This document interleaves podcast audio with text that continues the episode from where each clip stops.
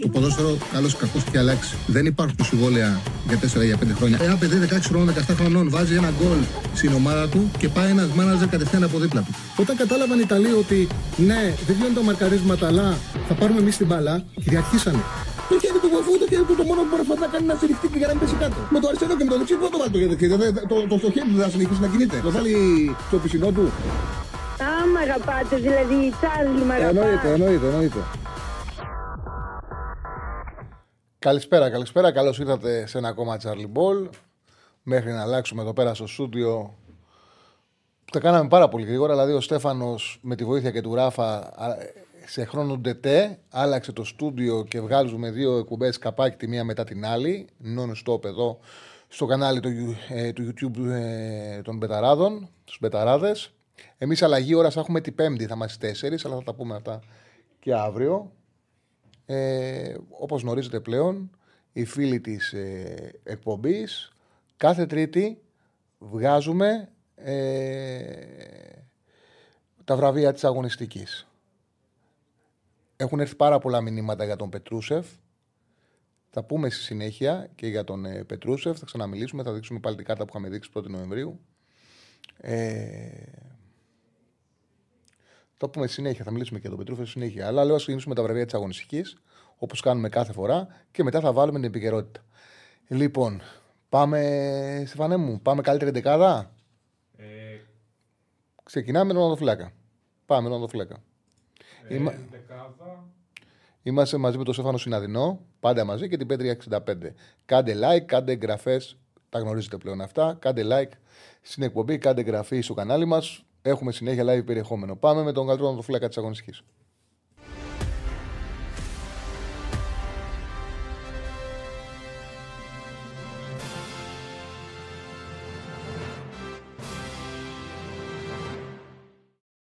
Βλέπετε τι ωραία πράγματα έχουν φτιάξει οι συνεργάτες μας εδώ της εκπομπής. Λοιπόν, πάμε με τον καλύτερο τερματοφύλακα της αγωνιστικής. Λοιπόν, οι υποψήφοι για μένα ήταν για βάλε ένα τους δύο κόσμο, είναι ο Κώστης του Βόλου, ο οποίος δέχτηκε πάρα πολύ πίεση με τον Όφη. Η αλήθεια είναι ότι λύγησε στο τέλος, αλλά τον γκολ, ήταν, τον γκολ ακυρώθηκε του Μαγιάδο. Ο Κουέστα του Άρη, που στο πρώτο ημίχρονο κράτησε το 0 και είχε καλές αποφάσεις σε έδρε εξόδους, είναι και μεγάλη νίκη της αγωνιστικής.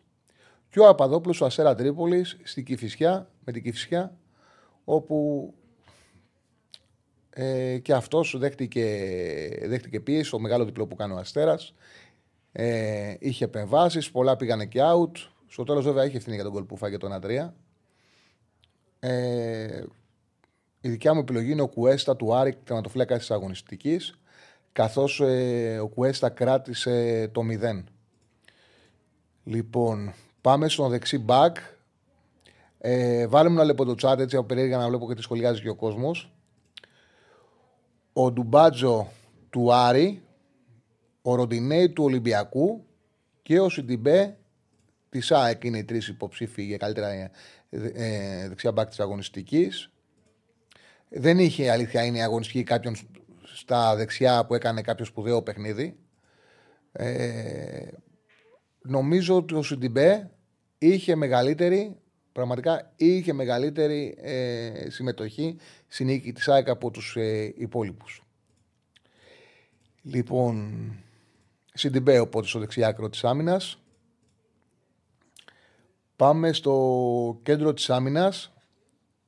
Σιντιμπέ από που δεν είχε, άμα το δεις φίλε Κώστα, δεν είχε πάρα πολλά καλά δεξιά μπακάκια. Ο Σιντιμπέ ήταν πολύ καλός ε, στα Γιάννενα στο πρώτο ημίχρονο και βοήθησε πάρα πολύ στο να ανοίξει η άμυνα. Δεν ήταν ούτε ο Ντιμπάτζο έκανε κάτι το εκπληκτικό, ούτε ο Ροντινέι είχε καλό παιχνίδι, ούτε ο Σάστρε του ΠΑΟΚ είχε πολύ καλό παιχνίδι. Δεν, δεν έβγαλε καλά, δεν υπήρχαν καλά δεξιά μπακ ε, στην αγωνιστική. Ε, και να ξέρεις και τα site στατιστικής που πρόσεξα, τη μεγαλύτερη βαθμολογία από τους δεξιούς μπακ την είχε ο Σιντιμπέ.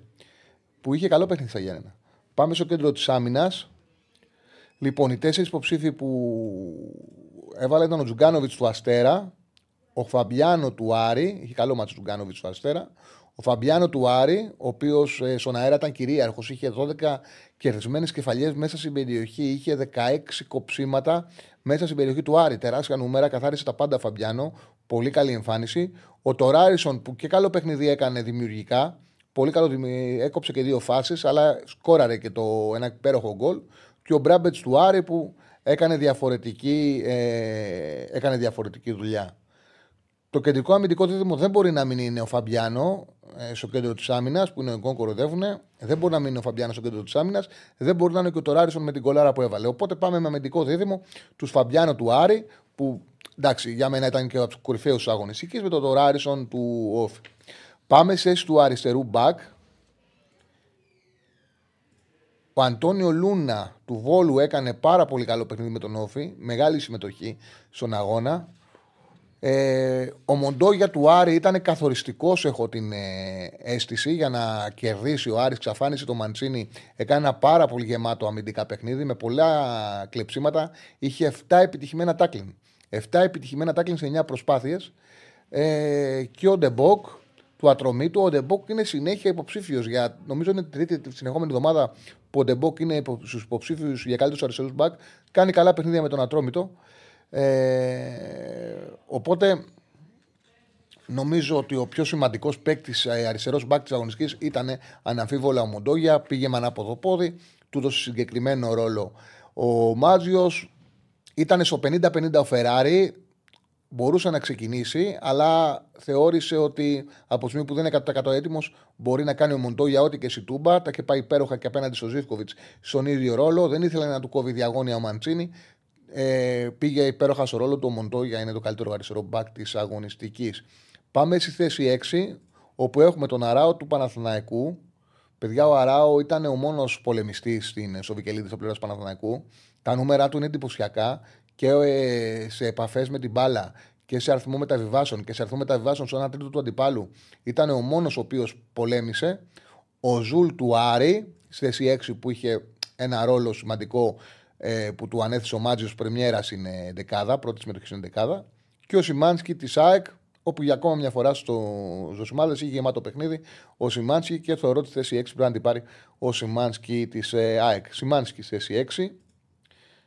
Και για τη θέση 8, δίπλα του, οχτάρι, ε, Κουντέ Ατρόμητος.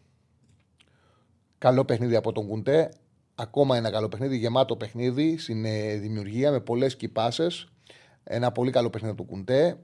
Και ο Βικελίδη ήταν. Δεν θυμάμαι αν τον είχα βάλει σε καλύτερη δεκάδα, αλλά νομίζω ήταν και σε καλύτερη δεκάδα ο Βικελίδη.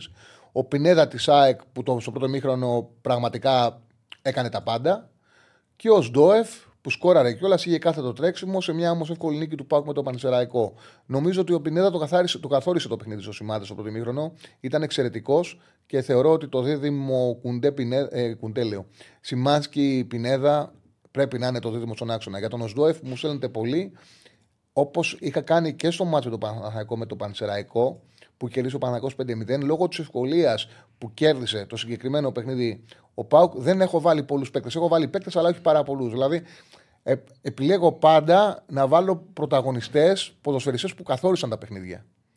Λοιπόν, ε, συμφωνώ με το φίλο που είχε πει, που είπε δίδυμο, δεν μπορεί να μην είναι το Δήμο Τσάκ, Μάνσκι Πινέδα και εγώ θεωρώ ότι αυτό πρέπει να είναι το Δήμο Τσάκ. Πάμε να κλείσουμε την τριάδα στο κέντρο με το δεκάρι, όπου ο Φορτούνης ήταν ο παίκτης που καθόρισε το παιχνίδι του Ολυμπιακού με τον Πανετολικό. Ο Μουρκ πέτυχε δύο γκολ στη νίκη του Πάγκου με τον Πανσεραϊκό. Και ο Ντάριντα, ένα πολύ σημαντικό παιχνίδι, έπαιξε εκεί σε έναν άλλο ρόλο όμως, όχι τόσο με την μπάλα όσο να ε, ελέγξει το κέντρο Άρης, να έχει πίεση στο μεσαίο μπλοκ. Εντάξει, εδώ σε αυτό το χώρο θα πάρει θέση στην 11 ο Μουργκ, θα είναι ο ένας από τους ε, δύο που έχει επιλέξει για την 11 του ΠΑΟΚ. Ε, ο Μουργκ έβαλε δύο γκολ, είχε πολύ σημαντικό παιχνίδι. Ο Φορτούνης έχει μπει σε πολλές εντεκάδες της ε, αγωνιστικής. Δεν ήταν καλός γενικά ο Ολυμπιακός. Ο Φορτούνης έκανε τη διαφορά, αλλά νομίζω ότι ο Μουρκ σκόραρε και δύο γκολ και θα πάρει αυτό σε στην εντεκάδα. Πάμε στους δύο ακραίους. Στα δεξιά, Despotov του ΠΑΟΚ που. Ναι, καταλαβαίνω που λες φίλε το Φορτούνη χωρίς πολλά πολλά, αλλά ok, okay, έβαλε δύο γκολ ο Μουργκ, ήταν γενικά καλύτερος ο ΠΑΟΚ. Το ότι δεν βρήκε ρυθμό ο Ολυμπιακός, καμιά φορά έχει την ευθύνη και ο δημιουργός. Οπότε, επειδή είναι καλός ο Ολυμπιακός, προτιμώ να πάρω τον Μουργκ γιατί στη ξεδίπλωση παιχνιδιού ο ΠΑΟΚ ήταν εξαιρετικός. Δεξί εξτρέμ, ο Ντεσπότοφ το πάλεψε πάρα πολύ. Το πάλεψε πάρα πολύ, έβαλε και γκολ. Υπήρχαν όμως πολλές φάσεις που δεν του βγήκαν. Ο Σουλεϊμάνοφ του Άρη έκανε ένα καλό παιχνίδι. Ε, είχε συμμετοχή στη νίκη του Άρη. Τον κούρασε τον, ε, αρκετά τον Μλαντένοβιτς που δεν είναι και ο πιο καλός ε, αμυντικά μπακ. Όμως η αλήθεια είναι ότι δεν είχε συμμετοχή σε κάποιο γκολ, σε κάποια σημαντική φάση. Ο Μαρτίνες τη Λαμίας ήταν εξαιρετικός. Στο 3-3 εξαιρετικός. Ε, θα πάω με τον Μαρτίνες τη Λαμίας. Έκανε ένα πάρα πολύ καλό παιχνίδι για το δεξί άκρη της άμυνας. Της επίθεσης, συγγνώμη. Για δεξί εξτρέμ. Πάμε στα αριστερά. Ο νεαρός ο Παναγίδης του Άρη. Ε, ο Παναγίδης έκανε ένα παιχνίδι πραγματικά πολύ σωστό, έδειξε ότι έχει στοιχεία. Ήταν σημαντικός στην αληθίδα του Μάτζιου ώστε να μην δώσει δυνατότητα στον Μαντσίνη να παίξει το ένας με έναν τον Μοντόγια. Του είχε δώσει αυτόν τον ρόλο, σύνθετο ρόλο να πηγαίνει και πίσω. Πήγε πολύ καλά στα αμυντικά του καθέκοντα. Συμμετείχε στο παιχνίδι όσο έπαιξε. Νομίζω ότι αξίζει να μπει στη τριάδα, όχι όμως η βασική εντεκάδα. Είναι ο Τάισον του Πάουκ, ο οποίος ανάγκασε όλη την τούμπα να τη σήκωσε το πόδι όλη την τούμπα και το χειροκότα και το γήπεδο. Και ο Γκατσίνοβιτς Σάκ που είχε μεγάλη συμμετοχή στο παιχνίδι. Έχει γράψει πολύ καλά νούμερα σε ακουμπήματα μπάλα, σε τρίπλες, σε δημιουργία. Είχε πολύ κακή, κακή τελική επιλογή. Ο Τάισον είναι ξεκάθαρα ο καλύτερος ε, αριστερός εξτρέμ της αγωνιστικής. Και πάμε στο φορ. Τάισον χωρίς πολλά λόγια, ναι, ok, okay, σωστός. Συμφωνούμε. Πάμε στη θέση του φορ. Μάντζης Αστέρας. Μάντζης έκανε γκολ και assist. Πολύ καλό παιχνίδι για το Μάντζη. Ο Καρλίτος που δεν σκορά, αλλά παιδιά, άμα δείτε το παιχνίδι, την τρέλανε την ε, αντίπαλη άμυνα. Την τρέλανε την άμυνα του ατρωμί του. Ήταν παντού, ήταν παντού, ήταν εκπληκτικός ο Τάισον. Και ο Μωρόν του Άρη. Ε, ε, ο Μωρόν στην κορφή της επίθεσης ξεκάθαρα. Ξεκάθαρα. Για να δω μια ένσταση, πολύ λάθος στην δεκάδα. Κατεβάζει τους περισσότερους. Έπρεπε να βάζεις του Άρη που κέρδισαν το πρώτο βαθμολογίας και όχι Πάουκ που έριξε πέντε στι αίρε. Φίλε του Πάουκ, έχω γι' αυτό ακριβώς ο λόγο που λες. Έχω το Μουρ και τον Τάισον και δεν έβαλα παίκτες που παίξανε πολύ καλά. Όπως δεν έβαλα τον Οσδόεφ, δεν έβαλα τον Ντεσπότοβ και αυτόν ακριβώς το λόγο. Του Άρη έχω Κουέστα, έχω Φαμπιάνο, έχω Μοντόγια και έχω και Μωρόν. Τέσσερις έχω στη βασική δεκάδα του Άρη. Τέσσερις. Τέσσερις παίκτες έχω του Άρη και δύο έχω του Πάουκ. Δεν ισχύει αυτό που λες. Έχω ε, τρεις στη ΣΑΕΚ που κέρδισε τα Γιάννενα και αυτοί τρεις έτυχε. Δηλαδή ο Σιντιμπέ δεν έκανε κάτι εξαιρετικό, αλλά δεν υπήρξαν ε, πολύ καλά δεξιά μπακ. Από, έτσι όπως κοίταξε, γιατί κοίταξα και τους αριθμούς και τα στατιστικά για να βγάλω την δεκάδα, το καλύτερο δεξιμπάκ ήταν ο Σιντιμπέ. Αντίθετα, σε ποιον δεν αντίκησα, δεν ήταν ο Βεστράτε καλύτερος από τον Σιμάνσκι, δεν ήταν από τον Πινέδα. Ε, μπράβο και καλά λες, δεν ήταν από τον Πινέδα καλύτερος ο. Πώς λέγεται, που έπαιξε είναι. Ο Ζουλ. Ναι, δεν ήταν ο Ζουλ κάτι στον Πινέδα. Και όπως μου γράφει ο Στέφανος, ότι 9 παίκτες 9 παίκτες είχαν τις επιλογές ε, για εντεκάδα από τον Άρη. Και από τους 9 οι 4 ήταν. Ε, μπήκαν στη βασική εντεκάδα. Δείξε και τη βασική εντεκάδα που είναι με 11 παίκτες, όχι με 12. Πολύ καλά κανένα είναι στα βραβεία που βάλανε 12 από την άποψη ότι ε, με 12 παίκτες μπορεί να φτιάξει ο καλύτερη τακτική. Το έχω πει πολλές φορές και το είχα πει και μια φορά τώρα που είχαμε το τάμπλετ, ότι η τακτική που δεν έχει κενό είναι και η τακτική με 12 παίκτες. Εκεί δεν έχεις κενό, γιατί μπορείς να γεμίσεις τα πάντα. Μπορεί να βάλεις αμυντικό χάφ, μπορεί να βάλεις δύο εσωτερικούς χάφ, να βάλεις ζεκάρι και να βάλεις και δύο παίκτες σε κάθε πλευρά.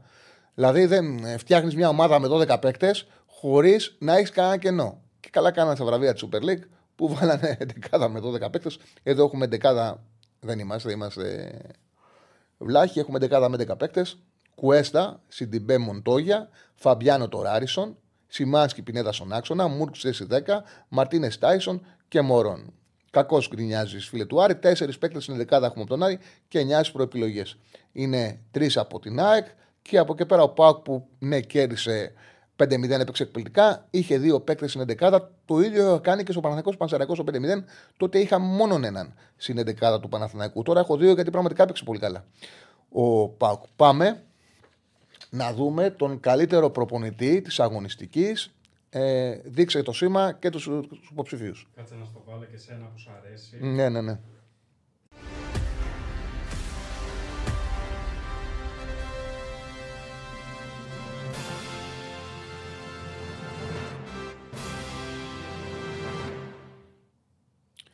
Τρομερός. Τρομερός. Πάμε να δούμε τους υποψήφιου. Λοιπόν, είναι ο Λουτσέσκου του ΠΑΟΚ. Περιμένω να τους δείξει μάλλον ο Σέβανο και μετά να τους ανακοινώσω. Είναι ο Λουτσέσκου του ΠΑΟΚ.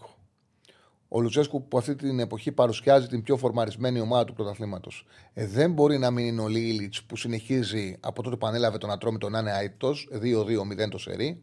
Και σίγουρα είναι ο Μάτζιος που κάνει την νίκη της αγωνιστικής. Ο Μάτζιος είχε πει και άλλες φορές στους υποψήφιους καλύτερους οπονητές. Δεν είχε βγει ο καλύτερος. Νομίζω ότι ο Μάτζιος που έκανε αυτό το μάτι στον Γιωβάνοβιτς με τη τακτική του άλλαξε την ε, τακτική. Έχουμε ένα φίλο του Άρη που βγαίνει συχνά στην εκπομπή. Έχει καιρό βέβαια ο Θανάσης, έχει καιρό να βγει στην εκπομπή. Ο οποίος ουσιαστικά όταν ε, ανέλαβε ο Μάτζιος ε, είπε αυτό το οποίο έκανε, γιατί μου αρέσει έτσι, να δίνω credit στους ε, έτσι, ακροατές μας, στους ανθρώπους που μετέχουν στην εκπομπή και μου αρέσει πράγματα τα οποία πέρα από αυτά που λέω εγώ, πράγματα που λένε αυτοί στην εκπομπή να τα βάζουμε μέσα στη συζήτηση. Θυμάμαι όταν είχε αναλάβει ο Μάτσο, αυτό είχε πει ότι περιμένω στα ντέρμπι να δω αυτό που έκανε ο Άρης στην πρώτη εποχή του Μάτζιου, τότε που παίζε με σκληρή τριάδα στο κέντρο, που είχε και εκεί στο μεσαίο μπλοκ με την πίεσή του, κατάφερε και ασκούσε πίεση και μάλιστα χαρακτηριστικά είχε πει ότι περιμένω να παίξει με δύο παίκτες πίσω από τον Τάριντα σαν ντέρμπι, από τον Ταρίντα σαν ντέρμπι, για να έχει πραγματικά μια πάρα πολύ ε, σφιχτή τριάδα και με αυτόν τον τρόπο πραγματικά ο Μάτζο τα κατάφερε. Ε, πραγματικά διάβασε τον Μαναθωναϊκό σε χαμηλά μέτρα, τον αντιμετώπισε, δεν του επέτρεψε να κάνει πάρα πολλές φάσεις, ειδικά στο δεύτερο ημίχρονο και του πήρε το ματς. Λοιπόν, και άμα σκεφτούμε σε τι κατάσταση ήταν ο Μάντζιος όταν ανέλαβε τον Άρη, καταλαβαίνουμε πόσο σπουδαία δουλειά έχει κάνει. Δώσε μου. Α, ok, okay, ok. Okay. Λοιπόν, πάμε στον MVP της αγωνιστικής.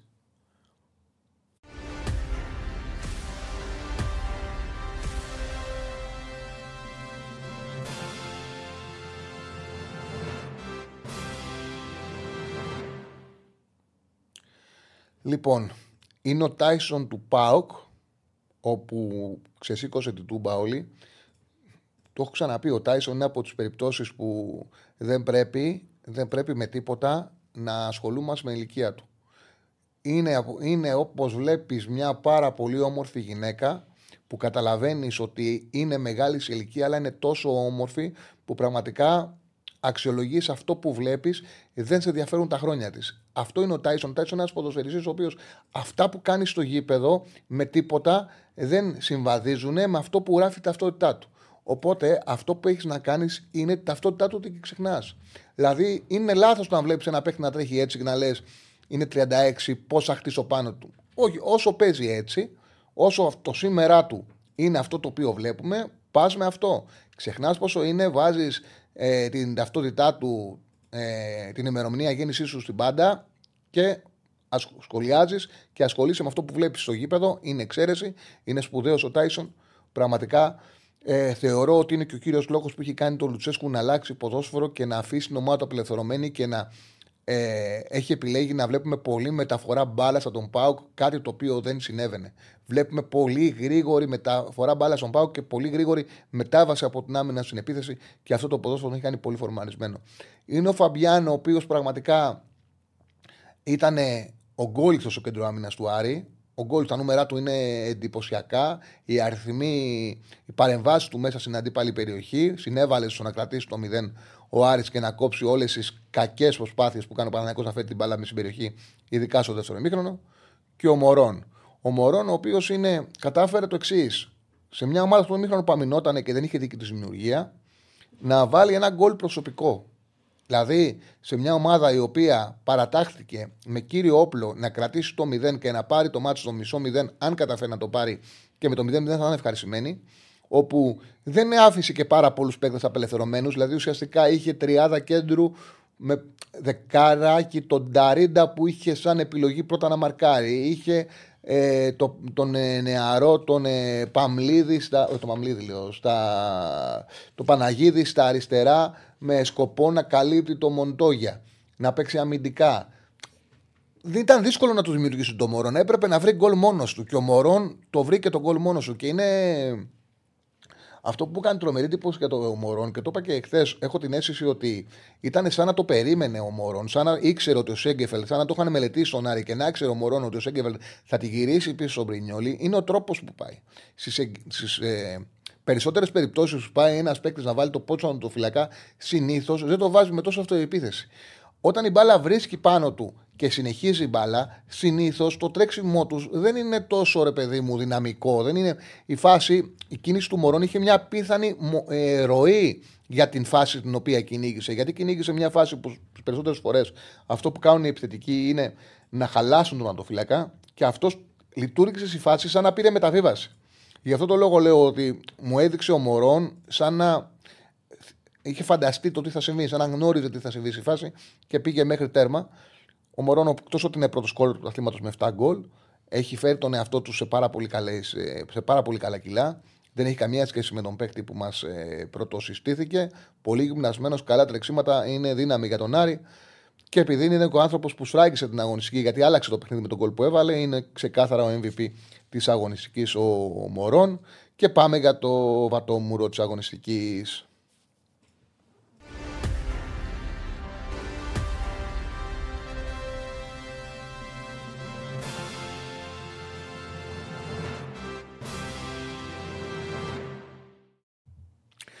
Λοιπόν, πάμε για το βατόμουρο της αγωνιστικής που υποψήφι δεν μπορεί να μην είναι ο Παμλίδης του ΠΑΣ που το χάσε σε κενό τέρμα και ο Μπρινιόλη του Παναθηναϊκού που ουσιαστικά το ντέρμπι το καθόρισαν. Βάζω και το Βέρμπιτς, όχι γιατί έκανε κάτι ξε, ε, ξεκάθαρα κακό, αλλά γιατί ο Βέρμπιτς ο Βέρμπιτς ε, πήρε μια ευκαιρία μετά τον γκολ που βάλε με τη Σλοβενία και ήταν αόρατος, ήταν φάντασμα. Να σας πω τώρα, θα σας μιλήσω με ειλικρίνεια. Εδώ οι φίλοι της εκπομπής το ξέρουν. Ε. Την περασμένη Τετάρτη που παίζαν εθνικές που βάλει τον κόλλο Βέρμπιτς, είχα δώσει τριάδα και κλείναμε στον Νέασο της Σλοβενίας. Και όχι το είχα δώσει, το είχα, την είχα ποντάρει κιόλας. Και περίμενα τον γκολ της Σλοβενίας για να τη πληρωθώ. Βλέπω τον γκολ, σηκώνω, πανηγυρίζω. Ε, λέω το πιάσαμε, κοιτάω που το βάλω ο Βέρμπιτς. Το λέω με ένα φίλο μου το παιχνίδι, του λέω αυτό το γκολ θα το πληρώσουν ακριβά στο Παναθηναϊκό. Θα τον εμφανίσει μάπα σε, πολλά, σε πολλά παιχνίδια. Ε, και, και πραγματικά αυτό το γκολ έδωσε, έκανε τον Γιωβάνοβιτς να θέλει να του δώσει μια ευκαιρία του Βέρμπιτς, να του δώσει μια ευκαιρία, ακόμα μια ευκαιρία, γιατί έχει πάρει το πάρα πολλές στου συγκεκριμένου ποδοσφαιριστέ χωρίς να αποδώσει ο Παναθηναϊκός και σε ένα πάρα πολύ κρίσιμο παιχνίδι ήταν αόρατος και το πρόβλημα είναι ότι ο Παναθναϊκό έγραψε και ένα κείμενο που ήθελα να το διαβάσει στο site μας στους Μπεταράδες, όπου για το Παναθναϊκό συνολικό, συνολικό, με καθαρό μυαλό, από εδώ και μπρος, τι πρέπει να αλλάξει ο Γιωβάνοβιτς. Γιατί πολύ το κρίνουν του Γιωβάνοβιτς και εδώ βγήκαν και χτες φίλοι του Παναθναϊκού που είπαν μέχρι ότι πρέπει να φύγει ο Γιωβάνοβιτς. Υπάρχουν βέβαια και σοβαρές φωνές και σωστές φωνές. Για μένα το χειρότερο είναι να ακούγονται απόψεις και ότι, ότι δεν πρέπει να του γίνεται καμία κριτική. Κατά την άποψή μου, ότι είναι σημαίνει. Και αλλά θα σας δεν είναι ο Γιωβάνοβιτς, αλλά σίγουρα δεν είναι και ένας προπονητή ο οποίος κάνει κακό στο Παναθηναϊκό και πρέπει να φύγει από την ομάδα. Είναι κάπου στη μέση. Δεδομένα όμως ότι πρέπει να δει κάποια πράγματα τα οποία κάνει λάθη και να τα διορθώσει. Λοιπόν, να συνεχίσουμε όμως το θέμα μας. Είναι ο Μπρινιόλη στους υποψήφιους, όπου ο Μπρινιόλη εντάξει, ε, τον δικαιολόγησα. Είπα τους λόγους που ο τελευταίος που φταίει είναι ο, Μπρινιόλη. Ε, θεωρώ ότι ο Παναγιώ έχει πάρα πολλά προβλήματα. Το μοναδικό πρόβλημά του δεν είναι η θέση του Αντοφύλακα. Αλλά σίγουρα ε, για αυτή την αγωνιστική την καθόρισε αρνητικά για την ομάδα του. Έχει μεγάλη ευθύνη στον γκολ που δέχεται ο Παναγιώ. Και τρίτος είναι ο Παμλίδης που θα πάρει και το βραβιάκι γιατί πραγματικά με εξοργίζει να βλέπω ποδοσφαιριστή να χάνει αυτό τον γκολ. Δεν είναι, δηλαδή, πού να του δώσουν την μπάλα του Μαμλίδη για να τσίλει μπάλα στα δίχτυα. Πραγματικά. Πού, πού να του δώσουν την μπάλα για να το βάλει γκολ. Δεν γίνεται να χαθεί αυτό το γκολ. Δεν γίνεται αυτό το γκολ να τσίλει μπάλα στο δοκάρι. Πραγματικά δεν είναι στρωμένη, χωρίς δύναμη, στη μικρή περιοχή. Έχει ευθεία όλο το τέρμα, είναι ακριβώς στο κέντρο, έχει όλο το τέρμα. Και το μόνο που χρειάζεται είναι να βάλει το πόδι του και να τσίλει μπάλα στα δίχτυα. Δεν μπορώ να καταλάβω πώς χάνεται αυτό το γκολ. Ναι, όλα μπαίνουν και όλα χάνονται, αλλά αυτό δεν χάνεται. Δεν χάνεται. Είναι τα γκολ που δεν χάνονται. Ε, ε, νομίζω ότι είναι από τις εξοργιστικέ ευκαιρίες που σπάνια βλέπεις ποδοσφαίρι άλλης χώρας να τις κάνει. Τέλος πάντων. Παμπλίδης ε, του Πας το Χρυσό Βατόμπρο. Λοιπόν, δώ- δώσαμε και το βατόμουρο στο Πραμίδη. Δείξε μας και το. Να δούμε και το chat, να δούμε τι λέει ο κόσμος. Όλα χάνονται, ρε Τσάρλυ. Ναι, εντάξει, όλα χάνονται και αποδεικνύεται ότι όλα χάνονται. Αλλά από εκεί και πέρα, επειδή υπάρχουν φα... ε, φάσεις που χάνονται και φάσεις που λες δεν γίνεται να χαθούν, γι' αυτό το λόγο θα πάρει και το βατόμουρο. Εντάξει, οκ. Ήταν ακραίο, ρε παιδί μου. Ήταν ακραίο αυτό που έχασε. Όλα χάνονται, αλλά πώς θα το χάσεις αυτό. Δεν είναι. Ξέρεις, ε, δεν ήταν καν μια παράλληλη πάσα που βάζει το πόδι του και η μπάλα σηκώθηκε. Αυτός εκτέλεσε. Δηλαδή, καμιά φορά έχει χάσει και ο Βαζέχα με τον Ολυμπιακό γκολ από τη γραμμή. Έχει χάσει ο Κωστίκος με τον ΠΑΟΚ. Ο Μάικ Γαλάκος έχει στερήσει από το Παναθηναϊκό πρωτάθλημα στη Νέα Σμύρνη. Στο 0-0 στο, πήγαν στο μπαράζ του Βόλου. Μπορεί να μην το θυμούνται οι παλιότεροι ή οι μικρότεροι. Αξίζει όποιος είναι νέος σε ηλικία και δεν θυμάται τη φάση να μπει στο Google να την ψάξει. Πανιόνιος Μασούτσο Κίεβο. Πανιόνιος Παναθηναϊκός στη Νέα Σμύρνη. Το 81-82 ήταν. Ε, ο Παναθηναϊκός με νίκη στη Νέα Σμύρνη έπαιρνε πρωτάθλημα. Και είναι ο Γαλάκος 89 που τη, ε, λίγο πριν τη γραμμή της έλνει την μπαλά out. Πήγαν σαν παράζο Βόλου και το πήρε ο Ολυμπιακός. Είχε κάτι απουσίσει στο Παναθηναϊκός και το πήρε ο Ολυμπιακός. Ε, ήτανε πάσα. Ήτανε μια πάσα και έβαλε το πόδι, δεν σε λυπή, ήταν αδικαιολόγητο ήταν, αλλά είχε μια φορά η μπάλα. Τώρα η μπάλα ήταν στρωμένη, δεν χάνεται αυτό το γκολ.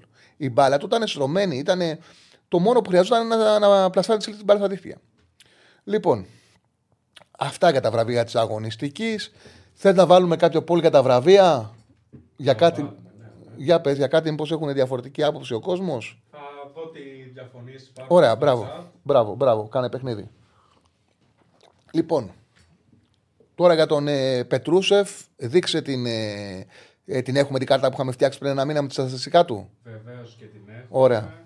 Λοιπόν, ο Ολυμπιακός έκανε τη μεταγραφή που σας λέγαμε από την ε, 1η Νοεμβρίου που σας είχαμε πει ότι είχε συζητήσει με τον Πετρούσεφ ο Παναθηναϊκός, ο Παναθηναϊκός ο Ολυμπιακός που είχε συζητήσει με τον Πετρούσεφ από την 1η Νοεμβρίου. Ε, είχα ξεκινήσει την εκπομπή δίνοντας αυτό το αποκλειστικό.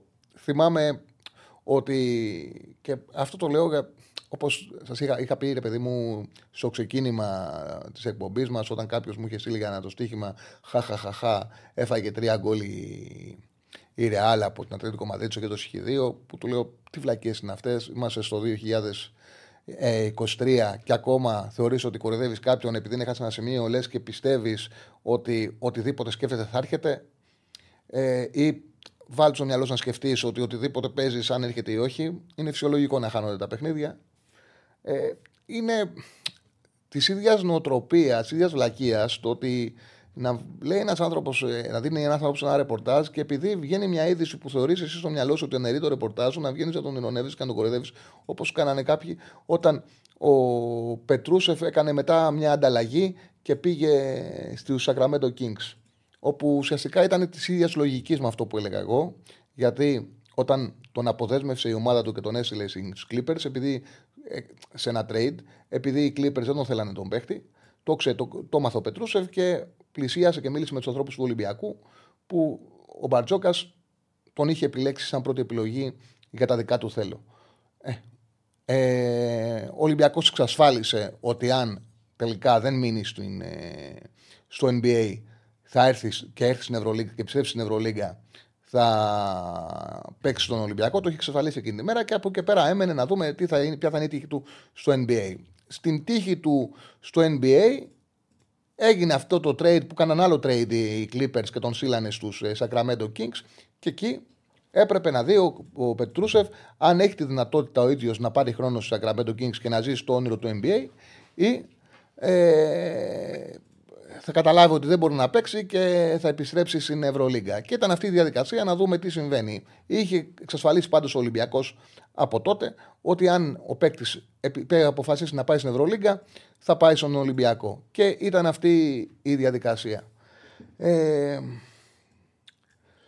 το έχω ξαναπεί. Ε, δεν είναι. Όταν εγώ δεν κάνω ρεπορτάζ, παιδί μου. Δεν είναι, είναι η δουλειά μου, δεν πληρώνει κανένας να κάνω ρεπορτάζ. Οπότε για να δίνω κάποιο ρεπορτάζ, όπως έγινε στην περίπτωση του James, που ήταν ακριβώς τα πράγματα που τα είχα πει, απλά θα μπορούσε και το Πετρούσεφ να χαλάσει, θα μπορούσε ο Πετρούσεφ να ε, πάει στο Sacramento Kings στο trade, να παίξει με τους Sacramento Kings, να πάει καλά και να μην έρθει ποτέ Ευρωλίγκα. Πολλοί που δεν καταλαβαίνουν, δεν έχουν οξυδέρει να αντιληφθούν πώς είναι τα πράγματα και δεν γνωρίζουν, θα λέγανε όπω ο Τσάρλι Βλακή μας έλεγε τι είναι αυτά, τι ρεπορτάζ είναι αυτά, πάλι έπεσε έξω. Στην πραγματικότητα, όμως, τα πράγματα ήταν ακριβώς όπως είχα πει. Όμως δεν έχει να κάνει με το αν θα κλείσει τον deal ή όχι. Το αν θα κλείσει ένα deal ή όχι και θα μπουν οι συμφωνίες, μπουν οι υπογραφές και τελικά γίνει μεταγραφή είναι απόρρια πολλών πραγμάτων. Και το ξαναλέω ότι επειδή εμένα δεν πληρώνει κανείς να κάνουμε ρεπορτάζ, όταν λέω κάτι το οποίο έχει, ε, είναι, έχει να κάνει με ρεπορτάζ, είναι έτσι. Δηλαδή, μετά από τόσα χρόνια, αξιολογώ ποιος μου το λέει και είτε αυτός που μου το λέει το ρεπορτάζ δεν γίνεται να μην το γνωρίζει, γιατί είναι μέσα στη πηγή, είτε τον έχω αξιολογήσει πάρα πολύ καλά, το έχω διασαυρώσει και καταλαβαίνω ότι ε, είναι ακριβώς έτσι όπως μου τα είπε. Τώρα έκανα Θέλω να το πω αυτό. Τώρα έχουν περάσει τα χρόνια πολύ. Αλλά έχει πλάκα το ρεπορτάζ πολλές φορές. Τι μπορεί να, τι μπορεί να σου τύχει. Ρεπορτάζ. Ε, να μάθεις κάτι, ρε παιδί μου. Τι μπορεί να σου τύχει. Απλά και να το καταλάβει και ο κόσμος τώρα που κάνουμε μια νέα εκπομπή. Αυτό που σέφανε που μου είχε πίνει πάρα πολύ έτσι, και είχε πλάκα. Έχουν, ήταν, έχουν περάσει τώρα πολλά χρόνια, αλλά δεν θα πω ονόματα, ούτε ομάδα δεν χρειάζεται. Ήταν πάντως έτος είναι μια ομάδα ε, του ΠΟΚ. Έδινε ένα πάρα πολύ σημαντικό παιχνίδι ήταν και κυπέλου. Πολύ σημαντικό παιχνίδι. Χτυπάει το τηλέφωνο μου, βλέπω προπονητής. Το σηκώνω ένα κότσου, τι γίνεται. Μου λέει, Τσάρλι, μου λέει, σε παρακαλώ, βγάλε προς τα έξω, γράφτο, γιατί εδώ είναι όλοι οι ρεπόρτερ της ομάδας, δεν το γράφει κανένας. Ε, είναι απλήρωτοι παίκτες, κάνουν απεργία, δεν μου κάνουν προπόνηση. Και μου λέει, βγάλε το προς τα έξω, γράφτο. Μπας, γιατί οι ρεπόρτερ δεν, δεν, δεν το βγάζουν ρεπόρτερ. Μπας και κινητοποιηθούν τα πράγματα, γίνει κάτι και μου κάνουν προπόνηση. Όντως το δίνω εγώ εκεί που δουλεύα τότε. Το βγάζω. Σε 10-15 λεπτά σταματάει η απεργία. Ε, πρόσωπο κινητοποιήθηκαν από την ΠΑΕ. Μιλήσανε με τους παίκτες, λύνεται η απεργία, βγαίνουν για προπόνηση. Λίγο αργότερα ανακοίνωση διάψευσης από την ΠΑΕ. Συγκοφαντικά δημοσιεύματα. Εμένα μου το έχει δώσει ο προπονητής. Συγκοφαντικά δημοσιεύματα. Τώρα που είναι να δώσει μεγάλο παιχνίδι πριν τον ημιτελικό όλος τυχαίος, πάνε να δημιουργήσουν πρόβλημα στην ομάδα. Ρεπόρτερ, οι ρεπόρτερ της ομάδας και κάποιοι που έχουν καλές σχέσεις μαζί τους. Ε, στο ίδιο ε, μήκος κύματος δεν έγινε τίποτα. Συζητάγανε οι παίκτες μεταξύ τους. Ναι, κάποιοι είναι απλήρωτοι, αλλά δεν έγινε θέμα. Δεν υπήρξε καμία απεργία. Υπερβολές. Μου στέλνανε μηνύματα στο, στο Facebook φίλοι της ομάδας γιατί Τσάρλι θες να κάνεις κακό στην ομάδα μας; Εν τω μεταξύ, εγώ φουκαράς. για καλό το με βάλανε να το προπονητής, με βάλανε να το κάνω. για να το. για να λυθεί το, το, το, πρόβλημα. Γιατί δεν το γράφανε, ρε παιδί μου. Και σου λέει αυτός θα κάνει ρεπορτάζ, σημαντική δεν σου δίνω, αυτός θα μας το βγάλει. Ξέρω, ε, ειδικά τότε έκανα δυναμικό, δυναμική την δημοσιογραφία. Τώρα μεγάλωσα. Δηλαδή θέλω να σου πω ότι εντάξει, δεν είναι. Πρέπει και ο κόσμος να σκέφτεται λίγο πιο βαθιά. Κάποιος ο οποίος δεν κάνει ρεπορτάζ, όταν δίνει ρεπορτάζ κάτι ξέρει. Λοιπόν, δείξε τα στατιστικά του Πέτροσεφ. Α, θέλεις στατιστικά Πέτροσεφ. Ναι, ναι, ναι. Δείξε κάτι πήρε. Ε, πήρε ρε παιδί μου, πραγματικά έτσι έκανε μια μεταγραφή Ολυμπιακός, την οποία την ήθελε. Μόνο που σε φανέ μου διάβασε τα σίγα γιατί δεν τα βλέπω. Ο Πετρούσεφ είναι 23 χρονών, τεσάρι με ύψος 2 και 11. Ψηλό τεσάρι για Ευρωλίγκα. Σίγουρα θα πάρει χρόνο και στο 5 είναι ένα θέμα και ένα ζήτημα για Ευρωλίγκα. Το ότι επέλεξε ο Μπαρτζόκας τόσο ψηλό τεσάρι, νομίζω θα μοιραστεί και χρόνο, θα πάρει και χρόνο στο 5. Και θα ψηλώσει πάρα πολύ το σχήμα του ο Μπαρτζόκας με το Πετρούσεφ στο 4. Πάρα πολύ. Υπερβολή 2-11 τεσάρι. Α, δούμε. Για συνέχισα. Α, τώρα. Mm. Τώρα τα βλέπω μια χαρά. Τα βλέπω μια χαρά. Συνεφέ τον είχε ο Αταμάν, είχε παίξει 9,27 λεπτά. Δεν του δώσε πολύ χρόνο ο Αταμάν. Ήταν πρόπερση, 5,22 πόντους. Σούταρ 61,1% τρίποντα, 44-72. Σούταρ 40% στα τρίποντα, 2 στα 5 βάρες δηλαδή. Και είχε ένα 75% στις βολές και 1,63 rebounds σε μικρό χρόνο συμμετοχής. Ε, πέρσι που έπαιξε πολύ στον Ερυθρό Αστέρα, εντάξει, είναι και σε μια ηλικία που είναι φυσιολογικό να ανέβεις ε, από τα 20, άλλος στα 21 σου, άλλα στα 22 σου. Πήγε και στον Ερυθρό Αστέρα. Εκεί Πήρε 22,6 λεπτά. Είναι για το σύγχρονο μπάσκετ πλέον αυτά τα νούμερα είναι αξιόλογα νούμερα. Εμείς που είμαστε παλιότερης ηλικίας θυμόμαστε ότι στα, στη δεκαετία του 90 οι καλοί παίκτες, οι καλοί ξένοι βάζαν 25 πόντους και 12 rebound. Τώρα Έχουν, είχε αλλάξει το άθλημα. Σε 22,6 λεπτά είχε 10,7 πόντους. Είχε 59,9% στα δίποντα. Είχε σουτάρε πολύ περισσότερα δίποντα. Βλέπετε το πόσο διαφορετικό ρόλο πήρε πέρυσι στον Αστέρα, πόσο ψήλωσε ο Πετρούσεφ αγωνιστικά. 20-57 τρίποντα, σουτάρει τρίποντο με 35% ένας παίκτης 2-11 και αυτό είναι μεγάλο πλεονέκτημα για μια ομάδα.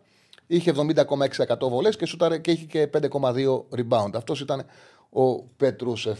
Και με τα βραβεία και με αυτά, η ώρα πήγε παρατετάρτο. Να δούμε και το πρόγραμμα του Champions League για να το συζητήσουμε. Έχουμε και στοίχημα. Θα το βγάλουμε στο τελευταίο κομμάτι της εκπομπής. Αλλά όπως κάνουμε κάθε μέρα Champions League, μπορείτε να βγείτε και να συζητήσουμε και μαζί. Έχω ανοίξει και τις αποδόσεις B365 για να συζητήσουμε και για το στοιχηματικό κομμάτι. Βγάλε και έτσι να, δούμε και το. Βγάλε τώρα; Ναι, ναι, ναι, ναι, και ανοίξουμε και γράμμε.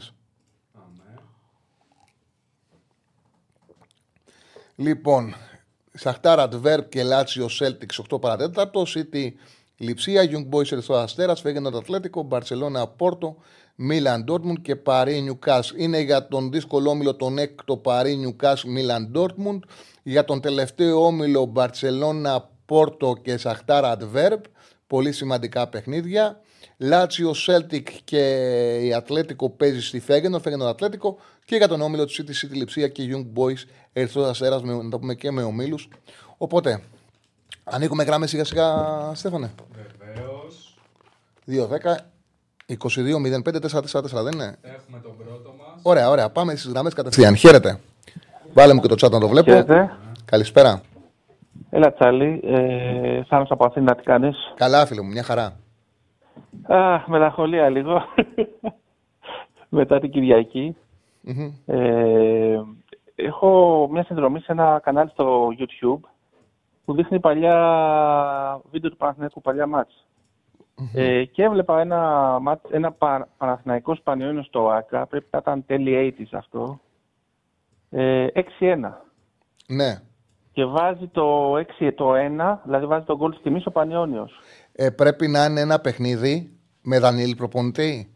Νομίζω είναι, είναι, είναι ένα παιχνίδι που κάνανε απεργία οι παίκτες του Πανιωνίου και έβαλε το 1 ένας νεαρός παίκτης στο τέλος του Πανιωνίου και έγινε και έξαλλος ο Δανίλ που δέχτηκε ο Παναθηναϊκός αυτό τον γκολ. Ήταν ένα ματς, ήταν, ε, ε, είχαν κάνει απεργία οι παίκτες του Πανιωνίου. Α, δεν το ε, ήξερα αυτό. Ναι, ναι, ναι, ναι. Ναι. Δεν το ήξερα αυτό γιατί μου έκανε εντύπωση ότι βάζουν τον γκολ και πανηγυρίζουν σαν μικρά παιδιά. Ναι, ε, ήταν, ήταν, ότι... ήταν μικρά παιδιά. Γι' αυτό κάνανε απεργία. Η πρώτη ομάδα, ο Δανίλη είχε γίνει έξαλλος που είχε δεχτεί τον γκολ αυτό. Έξαλλος. δεν τα θυμάμαι αυτά, ρε, ναι. τα θυμάσαι.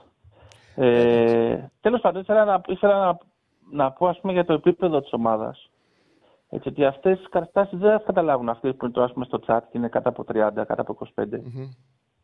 Ε, οπότε ίσως πρέπει να αυξήσουμε λίγο τις απαιτήσεις μας. Και σκεφτόμουν ποιες είναι οι πιο ιδανικές συνθήκε για να αναλάβει ένας προπονητής μια ομάδα. Θα σου περιγράφω τις συνθήκε που πιστεύω εγώ και νομίζω ότι ταιριάζουν πολύ με, το, με τον Γιωβάνο που μας ανέλαβε. Ε, έχεις μια ομάδα που από το προηγούμενο προπονητή τον Πόλωνη οι, οι απαιτήσεις είναι πολύ μικρές, δηλαδή είναι ένα χάος. Οπότε, άμα βάλεις μια σωστή οργάνωση. Και άμα το, προπονητή... Συγγνώμη που διακόπτω, να το πούμε σωστά, ναι. δεν είναι μόνο το προπονητή, είναι και με όσα έχει κάνει λάθος διοικητικά. Δηλαδή, ναι, όλα ναι. δημιούργησαν στο να, είναι, να έχουμε ένα πολύ χαμηλό πύχη ξεκινήματος ο Γιωβάνος και να μπορεί μόνο να τη βελτιώσει την ομάδα. Ακριβώς. Mm-hmm. Άμα είσαι ένας που κάνει τα βασικά, μπορείς να οργανώσεις την ομάδα, να κάνει τα βασικά. Η, προ... η προκάτοχή σου ήταν πολύ χαμηλό επίπεδο, οπότε κάθε σύγκριση μαζί τους ευνοεί. Υπάρχει ένας φόβος πάντα στην ομάδα με τις επιλογές του Αλαφούζου ότι ποιος θα έρθει και να φύγει ο Γιωβάνος θα έρθει χειρότερος. Έτσι. Υπάρχει μια συνήθεια πλέον με τόσα χρόνια Αλαφούζου στο ότι δεν έχουμε μεγάλες απαιτήσεις και να είμαστε ανταγωνιστικοί είμαστε πολύ καλά. Οπότε όλα αυτά είναι μια συνταγή για εμένα για να μείνει ε, πάντα στάσιμος. Ή να μην έχεις απαιτήσεις ή τέλος πάντων να μην, να μην ε, προχωράς μπροστά. Ε, Εντάξει, τώρα να πω για, για το μάτι Κυριακή, απλά θέλω να ρωτήσω ποιος από τους παίχτες, άσχετα από τα δύο που φάγαμε, που εντάξει, που ήταν ατυχία, ας πούμε, ποιος από τους παίχτες, τους 11 που ξεκινήσανε, έπαιξε, χαμηλότερο, με, έπαιξε χειρότερα από ό,τι παίζει συνήθως. Άσχετα από τις δύο φάσεις των γκολ. Εγώ νομίζω ότι παίξαν όλοι όπως παίζουν πάντα. Δηλαδή αυτά που, κάνω, που γίνονται τα, έχουμε, τα βλέπουμε συνέχεια. Ε, ήταν όμως μια συνολική εικόνα άσχημη της ομάδας και φάνηκαν όλα, ε, όλα τα λατώματά τους. Δηλαδή, ξέρεις, πολλές φορές βλέπεις μια ομάδα όπου οι ποδοσφαιριστές μπορούν και βγάζουν το καλύτερο τους επίπεδο. Και λες ότι δεν είναι και τόσο καλή όσο φάνηκαν. Δηλαδή, για παράδειγμα, η ίδια ομάδα με τον Ολυμπιακό έβγαλε το καλύτερο τους επίπεδο. Και δεν ήταν αυτό το στάνταρ της. Τώρα με τον Άρη οι ίδιοι παίκτες δείξαν τη χειρότερη τους εικόνα. Χωρίς το Ολυμπιακό ένα-ένα όμως ε, έλειξε το μάτι. Ε, ε, σαν εικόνα, εγώ σαν εικόνα μιλάω, διαφωνείς αυτό που σου λέω, ότι οι ποδοσφαιριστές δείξαν πολύ καλύτερη εικόνα από ότι. ναι. ναι. Τι έγινε, κάτι τον χάσαμε. Φιλέ. Έλα, φιλέ. Έλα, έλα, ναι. Έλα, γουρί μου, έλα. Μπήκα σε αναμονή, συγγνώμη. Ναι, ναι, ναι, ωραία. Ε, Θες να συνεχίσεις αυτό που έλεγες; Όχι, όχι. Δεν... Είχα μείνει στο ότι δείξαν ρε παιδί μου τον Ολυμπιακό μια πολύ καλύτερη εικόνα. Ρε παιδί. Βγάλανε το καλύτερο της εικόνα. Ενώ τώρα με τον ε, Άρη δεν ήταν η ίδια η δεκάδα, ήταν διαφορετικοί παίκτες. Βγάλανε όλα τα λατώματά τους. Αυτό ήθελα να πω. Δεν ήθελα να πω κάτι άλλο. Ναι. Συνέχισε. Τίποτα. Μια τελευταία ερώτηση. Εσύ πιστεύεις ανεξάρτητα πώς θα εξελιχθεί το πρωτάθλημα που δεν ξέρουμε. Ενώ πώς τι ακριβώς θα γίνει. Πιστεύεις ότι αν το χάσουμε πρέπει να μείνει ο Γιωβάνοβιτς; Και πιστεύετε, ας πούμε, τον Αλαφούζο με, με τη βοήθεια του Κομπότη να βρει έναν καλύτερο. Θα σου πω. Κοίταξε. Πιστεύω ότι πέρσι ε, με τις συνθήκες που είχαν δημιουργηθεί, αν είχαν άλλο προπονητικό επιτελείο αυτό το πρωτάθλημα, θα έφευγε. Δεν ήταν, είναι δύσκολο. Είναι σκληρό να χάσεις ένα πρωτάθλημα όταν είσαι 12 βαθμούς μπροστά, όταν έχεις τόσο πλεονέκτημα όλη τη σεζόν καλείσαι να το υπερασπιστείς και δεν βλέπεις το τι συμβαίνει και δεν το υπερασπίζεσαι και τελειώνει τη σεζόν έχοντας βάλει μόλις 1,3 γκολ ένα παιχνίδι και έχοντας βάλει 22 γκολ λιγότερα από το πρωταθλητή. Ε, θεω... Άσε με απλά για να, μην ναι, ναι. απλά για να το ολοκληρώσω ναι. για να μην φανούν ότι λέω κάτι διαφορετικό από αυτό που λέω. Ε, Όμως, επειδή όλοι αναγνώριζαν στον Ιωβάνοβιτ ότι είναι ο κύριος λόγος που κατάφερε ο Παναγιώ να ξανακάνει πρωταθλητισμό, Κάτι το οποίο ήταν σκληρό το οποίο συνέβη, που χάθηκε το περσινό πρωτάθλημα και θεωρώ ότι σε, σε κομβικά παιχνίδια όπως είχε ευθύνη που ο Παναθηναϊκός έκανε πρωταθλητισμό, είχε ευθύνη σε κομβικά παιχνίδια που δεν τα πήρε ο Παναθηναϊκός. Γι' αυτό το πράγμα στηρίχτηκε και του δόθηκε και μια ακόμα ευκαιρία να συνεχίσει το έργο του. Νομίζω ότι φέτος, από τη στιγμή που η ομάδα ξεκινά και είναι πάλι πρώτη, αν συνεχιστεί αυτό και πάει πρώτος στο playoff, θα είναι πολύ σκληρό να γίνει δεύτερη φορά και ίσως και για την ομάδα να χρειάζεται ε, μια αλλαγή. Μιλάω για το τέλος της σεζόν, έτσι. Ναι. Βέβαια, παίζει ρόλο, δηλαδή θα είναι τελείως διαφορετικά αν θα γίνει αυτό και πάρει για παράδειγμα το κύπελο. Αν γίνει αυτό και φτάσει για παράδειγμα στα πρώιμη τελικά του conference. Ή, δηλαδή παίζει ρόλο και πώς θα κλείσει μια σεζόν και πώς θα χάσει το πρωτάθλημα. Ε, Πάντως, στο τέλος της σεζόν, αν χαθεί το πρωτάθλημα και δεν πετύχει τους υπόλοιπους στόχους, δηλαδή ας πούμε ότι ο Παναθηναϊκός δεν σου λέω ότι αποκλειστεί από τη Μακάμπη που θα είναι βαρύ. Αποκλειστεί στους 32 του conference, αποκλειστεί από τον Ολυμπιακό στο κύπελο και χάσει το πρωτάθλημα. Ναι, υπάρχουν συνθήκες ώστε να αξιολογηθεί η τριετία του Γιωβάνοβιτ και να πει και η διοίκηση ότι μετά από τρία χρόνια μας ανέβασε σε επίπεδο. Πάμε για έναν άλλο προπονητή για να πάρουμε και τίτλους. Από τη στιγμή που μαζί σου δεν τα καταφέραμε ούτε πέρσι ούτε φέτος. Δεν σου λέω ότι έτσι πρέπει να συμβεί, σου λέω ότι δεν το βλέπω παράλογο, θα το δω λογικό. Ναι, γιατί να θυμίσω ότι έχουμε 26 εκατομμύρια μπάτζετ σε συμβόλαια που δίνουμε αυτή, αυτή τη στιγμή. Με πολυμετοχικότητε είχαμε 34. Και ο Αναστασίου που επίσης μια χρονιά το 2015 πάλεψε το, για το πρωτάθλημα μέχρι ενός σημείου, είχε 6 εκατομμύρια. Δηλαδή. Εντάξει, το ρόσερ που είχε η ομάδα πολυμετοχικότητα ήταν εντυπωσιακό. Αν σκεφτείς τι παίκτες είχε, ε, ζαλίζεσαι. Ζαλίζεσαι. Είχε Κατσουράνη Καραγκούνη, Ζιλμπέρτο Σίλβα. Νίνη Λέτο, Σισε, Χριστοδουλόπουλο. Ε, δεν είναι. Ήτανε, το ρόστερ ήταν πραγματικά εντυπωσιακό. Μήπως δεν για τα λεφτά που δίνουμε δεν έχουμε το ρόστερ που θα έπρεπε. Αυτό θέλω να πω. Ότι, έχουν γίνει, ότι υπάρχουν επιλογές που πληρώνονται πολύ και δεν παίζουν ανάλογα, ναι, είναι δεδομένο. Δηλαδή δεν παίζει ο Σπόρα για τα λεφτά του, δεν παίζει ο Βέρμπιτς για τα λεφτά του, δεν παίζει ο Μπερνάρ για τα λεφτά του και εδώ και είναι και ένα θέμα το οποίο πρέπει να το σκέφτονται και οι ρεπόρτερ που κάθονται συνέχεια και λένε πώς ξεψαχνίζει τις μεταγραφές ο Γιωβάνοβιτς και πώς ψάχνει να βρει την καλύτερη μεταγραφή, ότι στην πραγματικότητα πολλές από τις μεταγραφές δεν έχει και βγει. Δεν έχουν βγει πάρα πολλές από τις μεταγραφές. Πραγμα... Όλα αυτά είναι πράγματα τα οποία ισχύουν, όμως δεν είναι και το μόνο αυτό. Δηλαδή, ρε παιδί μου, εντάξει, ο Πανακό είναι μια ομάδα δομημένη που παίζει ένα συγκεκριμένο ποδόσφαιρο που σιγά σιγά ανέβασε ε, τις δυνατότητές του. Ε, θεωρώ ότι του αξίζει του Γιωβάνοβιτς να τελειώσει τη σεζόν και εδώ θα είμαστε όταν ολοκληρωθεί η σεζόν να δούμε πού βρισκόμαστε. Εγώ αυτό ναι, λέω. Ότι δεν είμαι από αυτούς που λένε μακριά τα χέρια από τον Ιβάν. Αυτό δεν υπάρχει, το μακριά τα χέρια από τον Ιβάν. Σε, γίνεται κριτική ανάλογα με τη δουλειά τους, ανάλογα με το τι βλέπουμε. Γίνεται κριτική. Δεν είμαστε ηλικοί, ούτε είμαστε στην εποχή να κοιτάμε ανοιχτό σώμα και να λέμε πω ότι έκανε προπονηταράς και ξέρει προπονητής. Για μπάλα μιλάμε. Βλέπουμε, καταλαβαίνουμε.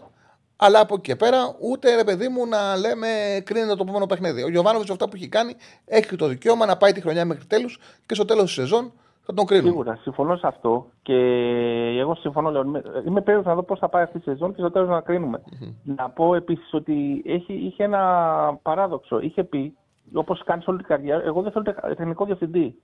Οπότε δεν είχε κανένα από πάνω του, να το πω θεωρητικά, να, όχι να τον ελέγχει, να συζητάει μαζί του, να πει γιατί το κάνεις αυτό. Δηλαδή, κάποια κολλήματα χρόνια που θα μπορούσαν να είχαν αποσοβηθεί, αν συζητούσε με το τεχνικό διευθυντή για κάποια άλλη γνώμη, δεν υπήρχε κάποιος να του πει ότι γιατί το κάνεις αυτό, ας πούμε, γιατί βάζεις αυτό συνέχεια, αυτό βλέπεις δεν αποδίδει. Και θέλω να σε ρωτήσω, το επίπεδο του Κόντι και αυτά, ποιο είναι, εγώ επειδή εγώ δεν τους ξέρω αυτούς. Εσύ που ξέρεις σίγουρα καλύτερα. Θυμίζω ότι παίρνουν 2 εκατομμύρια, είναι το πιο ακριβό team μαζί με του ΠΑΟΚ, νομίζω. Της, ε, του Ολυμπιακού παίρνει σίγουρα λιγότερο προπονητής και της ΣΑΚ θα, θα παίρνει λιγότερα. Τι επίπεδο έχει ο Κόντι και αυτοί τον. Γιατί κάνουν τέτοια λάθη που τα βλέπουμε εμείς, ας πούμε; Δεν μπορεί να αξιολογήσει τους συνεργάτες του, ε, του προπονητή, γιατί εγώ πάντα βάζω την αξιολόγηση σαν τεχνικό επιτελείο στο σύνολο της δουλειά σου. Δηλαδή, για παράδειγμα, υπήρξε σε μια εποχή με τον Τενκάτε, υπήρξε η λογική ότι δεν, τα κάνει, δεν κάνει τίποτα ο Τενκάτε, τα κάνει ο γυμναστής ναι. του. Με τον Ανασίου υπήρχε η λογική δεν τα κάνει ο Ανασίου, τα κάνει ο Ρούτερ. Ναι. Δηλαδή, εγώ δεν ε, μου, μου τα θεωρώ γελία όλα αυτά. Ο προπονητής επιλέγει το team του, την ομάδα του και κρίνει τη δουλειά του συνολικά. Τους κρίνεις πακέτο. Τώρα το τι λέγεται για τον κάθε έναν, ή μπορεί κάποιος να θέλει να προωθήσει κάποιον και λέει αυτός είναι ο καλός, δεν είναι ο προπονητής, θα κάνει αυτός. Ο προπονητής τον επέλεξε να τον έχει συνεργάτη.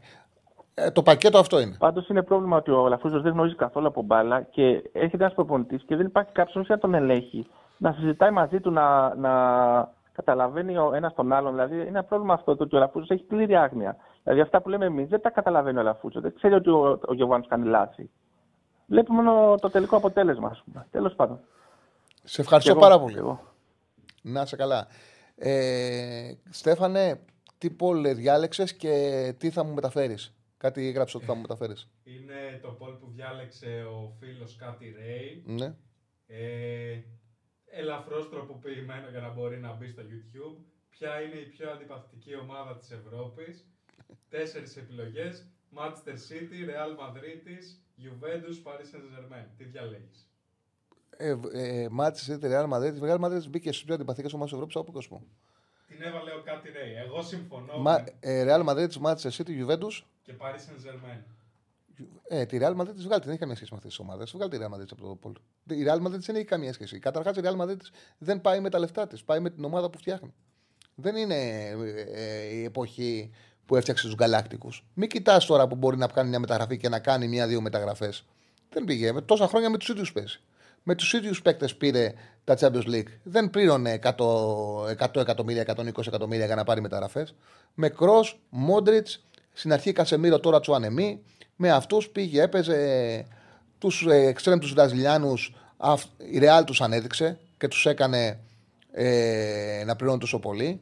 Άσχετο. Ο ένας φίλος λέει Μπαρσελόνα. Το ότι είσαι Μπαρσελόνα και λες είναι η Ρεάλ μισητή, αν είσαι Ρεάλ και λες η Μπαρσελόνα μισητή, δεν αφορά κανέναν. Εδώ πάμε στη λογική το ότι ποιον, ποια ομάδα ενοχλεί που με τα λεφτά μεγάλωσε. Έτσι, ποια ομάδα ενοχλεί που με τα λεφτά μεγάλωσε. Όχι με το αν είναι, πάμε σε αυτή τη λογική, να πούμε ποια ομάδα υποστηρίζεται, Real, η Barcelona, η Bayern, η Juventus. Δεν είναι έτσι. Εδώ λέμε ποια ομάδα ενοχλεί περισσότερο που μεγάλωσε με τα λεφτά και εδώ μπορούμε να μπει η City, η Paris, ποιες άλλες βάλανε; Juventus. Ε, η Juventus δεν είναι ούτε και αυτή σε την κατηγορία. Γι' αυτό δεν το έχουν βάλει με βάση το αν μεγάλωσε με τα λεφτά. Α, το έχουν βάλει τέτοιο. Ε, τότε να μπει και η Barcelona. Γιατί να μπει η Barcelona και ψηφίσει ο κόσμος που θα θέλει είναι διαλογική. Δεν είναι, είναι, λάθος. είναι λάθος, ρε παιδί μου. Το... Είναι, είναι λάθος η λογική, δεν μου αρέσει, είναι λάθος. Μπάγκερ λέει ο άλλος. Να βάλουμε και μια Γερμανία και την Μπάγκερ, αν είναι μισητή. Εντάξει, νομίζω ότι καλύτερο είναι να το πάμε θετικά, ρε παιδί μου. Ποια ομάδα, ποια ομάδα είναι πιο συμπαθής. Γιατί να είμαστε αρνητικοί στι επιλογές μας. Και να μην πάμε, ποια είναι η πιο συμπαθής, η Ρεάλ. Γιατί όλες αυτές οι ομάδες μας δίνουν πράγματα. Τις βλέπουμε. Γιατί να μάθουμε να τις αντιπαθούμε και να μην μάθουμε ποια υποστηρίζουμε, να του σκεφτόμαστε θετικά και να δούμε ποιοι υποστηρίζουν Μπάγκερ, ποιοι υποστηρίζουν Ρεάλ, ποιοι υποστηρίζουν Μπαρσελόνα από τους φίλους τη εκπομπή μας. Τέλος πάντων, κάντε ό,τι θέλετε. Λοιπόν, εγώ, εγώ τα είπα τα δικά μου, κάντε ό,τι γουσάρετε. Δεν συμμετέχω στο πόλο, δεν μου άρεσε. Πάμε στον επόμενο. Χαίρετε. Καλησπέρα. Καλησπέρα. Καλησπέρα, φίλε. Γεια σας Τσαρλί. Γιώργος από Ηράκιο. Γεια σου, Γιώργο, τι κάνεις; Καλά, καλά, δόξα τω Θεώς. Τι έγινε με τον Όφη, την κόλλα κύρωσε. Γι' αυτό σε πήρα ρε Τσαρλί. Γι' αυτό Ε, σε να πήρα. σου πω κάτι. Θα σου πω εγώ, θα σου πω για το είδα. Ε, το σκέφτηκα να το βάλω ξεβατόμουν. Δεν συμμετέχει στη φάση. Ε, δεν, είναι από, δεν πάει ο Ντίκο για να πηδήξει.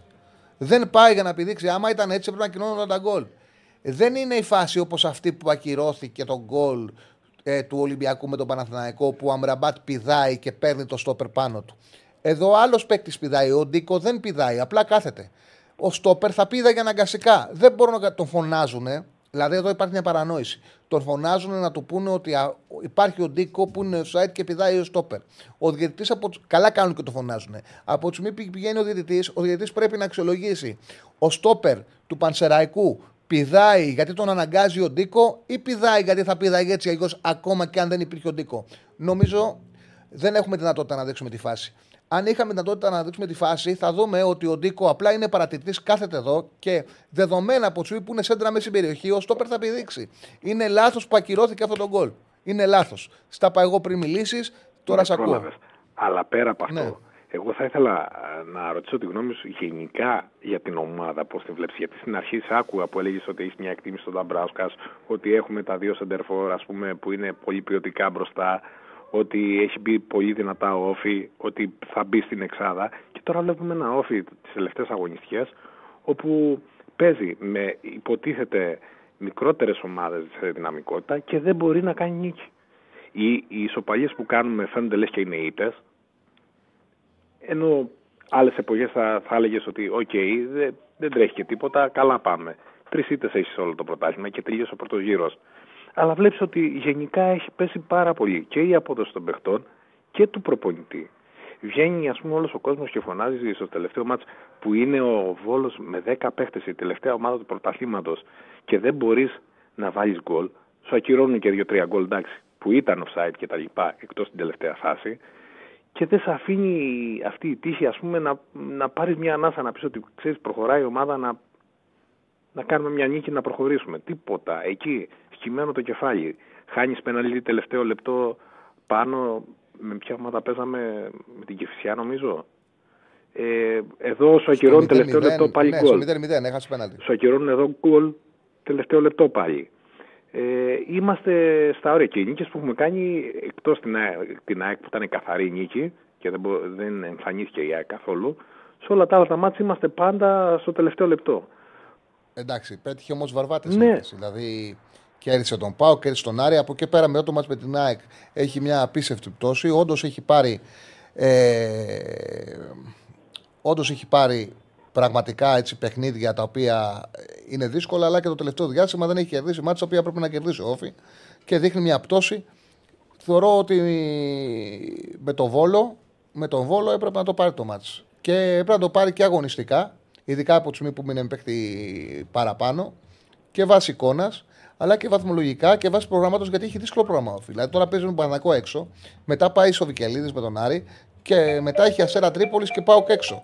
Δηλαδή μέχρι να τελειώσει, σήκωσε ο τηλέφωνος, μέχρι να τελειώσει, ο, η- η- ο- μέχρι να τελειώσει το 23 έχει δύσκολα μάτσα. Έχει μόνο τον Ασέρα Τρίπολης έχει, ευ- έχει βάτο μάτς μέσα. Σωστά, σωστά. Γενικά βλέπω ότι υπάρχει ένα δύσκολο πρόγραμμα και δεν βλέπω πώς, με, ποια είναι η λύση. Και έχει 12 συμβόλαια που λήγουν τώρα. Ε, Ενώ λήγουν το Μάιο. Αλλά Τέλος σεζόν. δεν ξέρω πώς μπορεί να βοηθήσει ο Πρόεδρος, η ομάδα, η, ορο- η- εκεί πέρα όλοι, πώς μπορούν να πάρουν τα πάνω τους. Και με προβληματίζει Κοίταξε, πολύ το αυτό. θετικό, το θετικό είναι ότι ο Όφη φέτος δεν πρόκειται να κινδυνεύσει. Από εκεί και πέρα, στο ξεκίνημα έχει δημιουργήσει προ, προ, ε, προσδοκίες βάσιμα ότι μπορεί να πάει στην Εξάδα. Και σε αυτό το στόχο η αλήθεια είναι ότι η συνέχεια μετά το μάτς με την ΑΕΚ είναι απογοητευτική.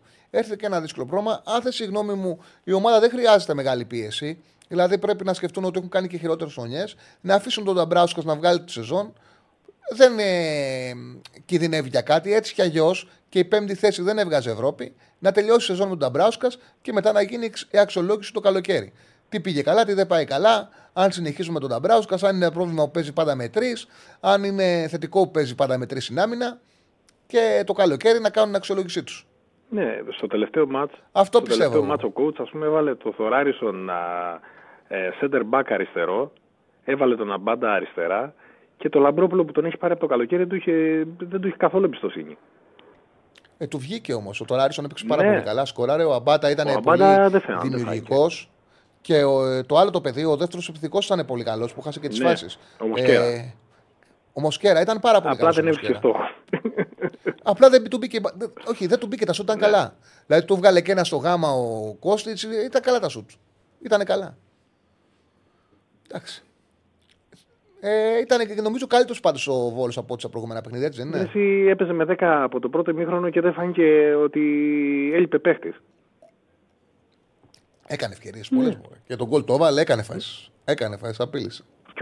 Και ο- Απείλησε, απλά δεν μπορούσε να το πάρει. Δεν μπόρεσε. δεν- Ναι, απλά είναι συνεχόμενα αυτά και λες τώρα τι συμβαίνει, ας πούμε. Τι μπορεί να συμβαίνει. Είναι, είναι μια πορεία, ας πούμε, όλοι κοιταζόμαστε μεταξύ μας και δεν μπορούμε να καταλάβουμε τι γίνεται. Αυτά τα ξέρουμε μόνο μέσα στην ομάδα, ας πούμε. Αλλά παιχτικά τους βλέπεις ότι δεν βγάνουν ε, όρεξη. Πώς να το πω. Έτσι μου φαίνεται εμένα. Κατανοητό. Ναι, έχει πτώση ο Φι, έχει πτώση. Μετά τη διακοπή που έκανε, μετά την νίκη με την ΑΕΚ, από εκεί είχε πτώση. Εγώ περίμενα να τον πάρει το βόλο, θα μπορούσε να κερδίσει, ήταν, του ακυρώθηκε αυτό το γκολ. Για μένα πρέπει. Θέλει ρε παιδί μου και οι διαιτητές να περάσουν από επιτροπές, να γίνει σοβαρή συζήτηση για το πώς να, αξιολογ... να αξιολογούν το βαρ. Γιατί εδώ γίνεται μια παρανόηση. Τον φωνάζουν να του πούνε, δες, είναι δική σου η φάση. Τον παρενόχλησε ε, τον αμυντικό Ντίκο. Ε, εκεί πρέπει να το αξιολογήσουμε σοβα... σοβαρότητα, να το δει προσεκτικά. Και να προσέξει ότι ο Ντίκο δεν πάει καθόλου στη φάση. Είναι μια βαθιά παλιά, ο Στόπερ αναγκαστικά θα πηδήξει. Θα πηδήξει, δεν μπορεί να πηδήξει. Δεν πάει στη φάση όπου τον Ντίκο να τον αναγκάζει να, σηκ- να, να πηδήξει. Θα πήδαγε είτε υπήρχε ο Ντίκο είτε δεν υπήρχε ο Ντίκο. Δεν συμμετείχε όμως ο Ντίκος στη φάση και κύρωσε ένα γκολ. Δηλαδή, άμα κυρώνεται τέτοια γκολ, θα κυρώνονται τα πάντα. Δεν θα μετράει κανένα γκολ στο τέλος. Και δεν πήδηξε ο στόπερο που μάρκαρε τον Τίκο. Άλλο στόπερ πήδηξε. Ναι, ναι. Όπως το λες, όπως το λες. Όπως το λες. Δεν είχε Αφού συμμετοχή ο κοιταζόμαστε Ντίκος και στη δεν φάση. λέγαμε τώρα τι έδωσε. Δεν ξέραμε. Αλλά ξέρεις, μέσα στην ένταση που βλέπεις ένα μάτσο δεν μπορείς να καταλάβεις να τα εξηγήσεις όλα. Τέλος πάντων, ευχαριστώ να είστε πάρα καλά. πολύ. Σε Ευχαριστώ πολύ. Να σε καλά, Χαιρετώ. φίλε. Λέει ο φίλος ασχολούμαστε τόση ώρα με τον Όφη, αν είναι δυνατόν, μα αυτό είναι η ομορφιά της εκπομπής. Το ότι βγαίνει κόσμος για να ασχολούμαστε και πράγματα τα οποία δεν θα τα βάζαμε μόνοι μας στο τραπέζι. Προσπαθώ εγώ να συζητάω και με άλλες ομάδες, το κάνω και μιλάω και για την αγωνιστική. Προσπαθώ να συζητάω, αλλά ε, το ότι έχουμε γραμμές δίνει τη δυνατότητα στο φίλο του Όφη να πάρει για τον Όφη να πει αυτό που τον αποσχολεί, το οποίο έχει πολύ ενδιαφέρον, στο φίλο του Πας να κάνει το ίδιο ε, όλων των ομάδων. Γι' αυτό το λόγο είναι και καλύτερες εκπομπές επικοινωνίας, κατά την άποψή μου, που ανοίγουν γραμμές, γιατί μπορούν να κάνουν οποιονδήποτε θέλει να υπάρξει μια τοποθέτηση, μια άποψη για την ομάδα του, να το κάνει. Λοιπόν. Ε, λέει ο φίλος. Έχεις δει κανένα ενδιαφέρον ερώτημα στο chat; Όχι, έχω εγώ να πω κάτι. Έλα. Πρέπει να πάμε σε 25 δεύτερα. Α, break. ναι, ναι, ναι. Δώσ' το, δώσ' το, δώσ' το. 25 δεύτερα break, μην φύγει κανείς. Λοιπόν, επιστρέψαμε. Ε, έχουμε γραμμές. Ναι, αμέ. Ε, πάμε στον κόσμο. Έχουμε. Φουλ. Πάμε στον Πήγαμε. κόσμο. Χαίρετε. Ναι, Έλα, χιλιά μου, τι κάνεις; γεια σου Τσάλι. Καλησπέρα. Έλα, φίλε. Καλά. Καλησπέρα. Λοιπόν, ε, εγώ σε πήρα για να σου απαντήσω διαζώσεις στο που, ε, που βάλατε εκεί πέρα. Ποια είναι η πιο αντιπαθέστερη ομάδα.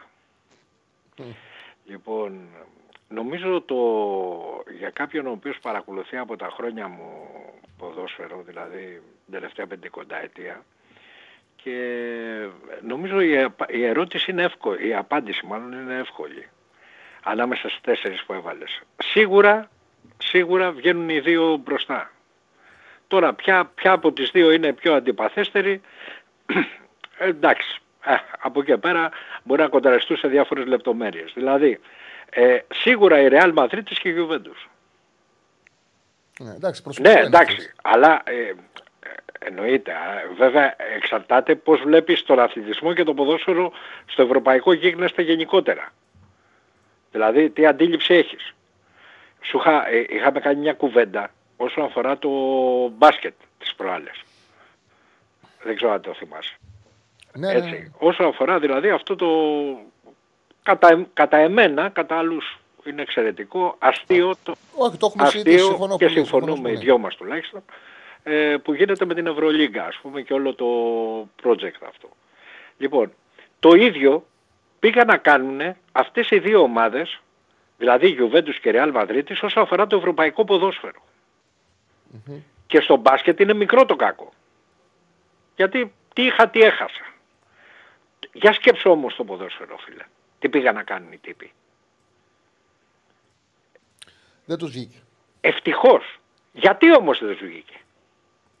Γιατί βγήκε μπροστά ο μεγάλος λα- αγγλικός λαός, αδελφέ, του ποδοσφαίρου. Θα τους έβγαινε.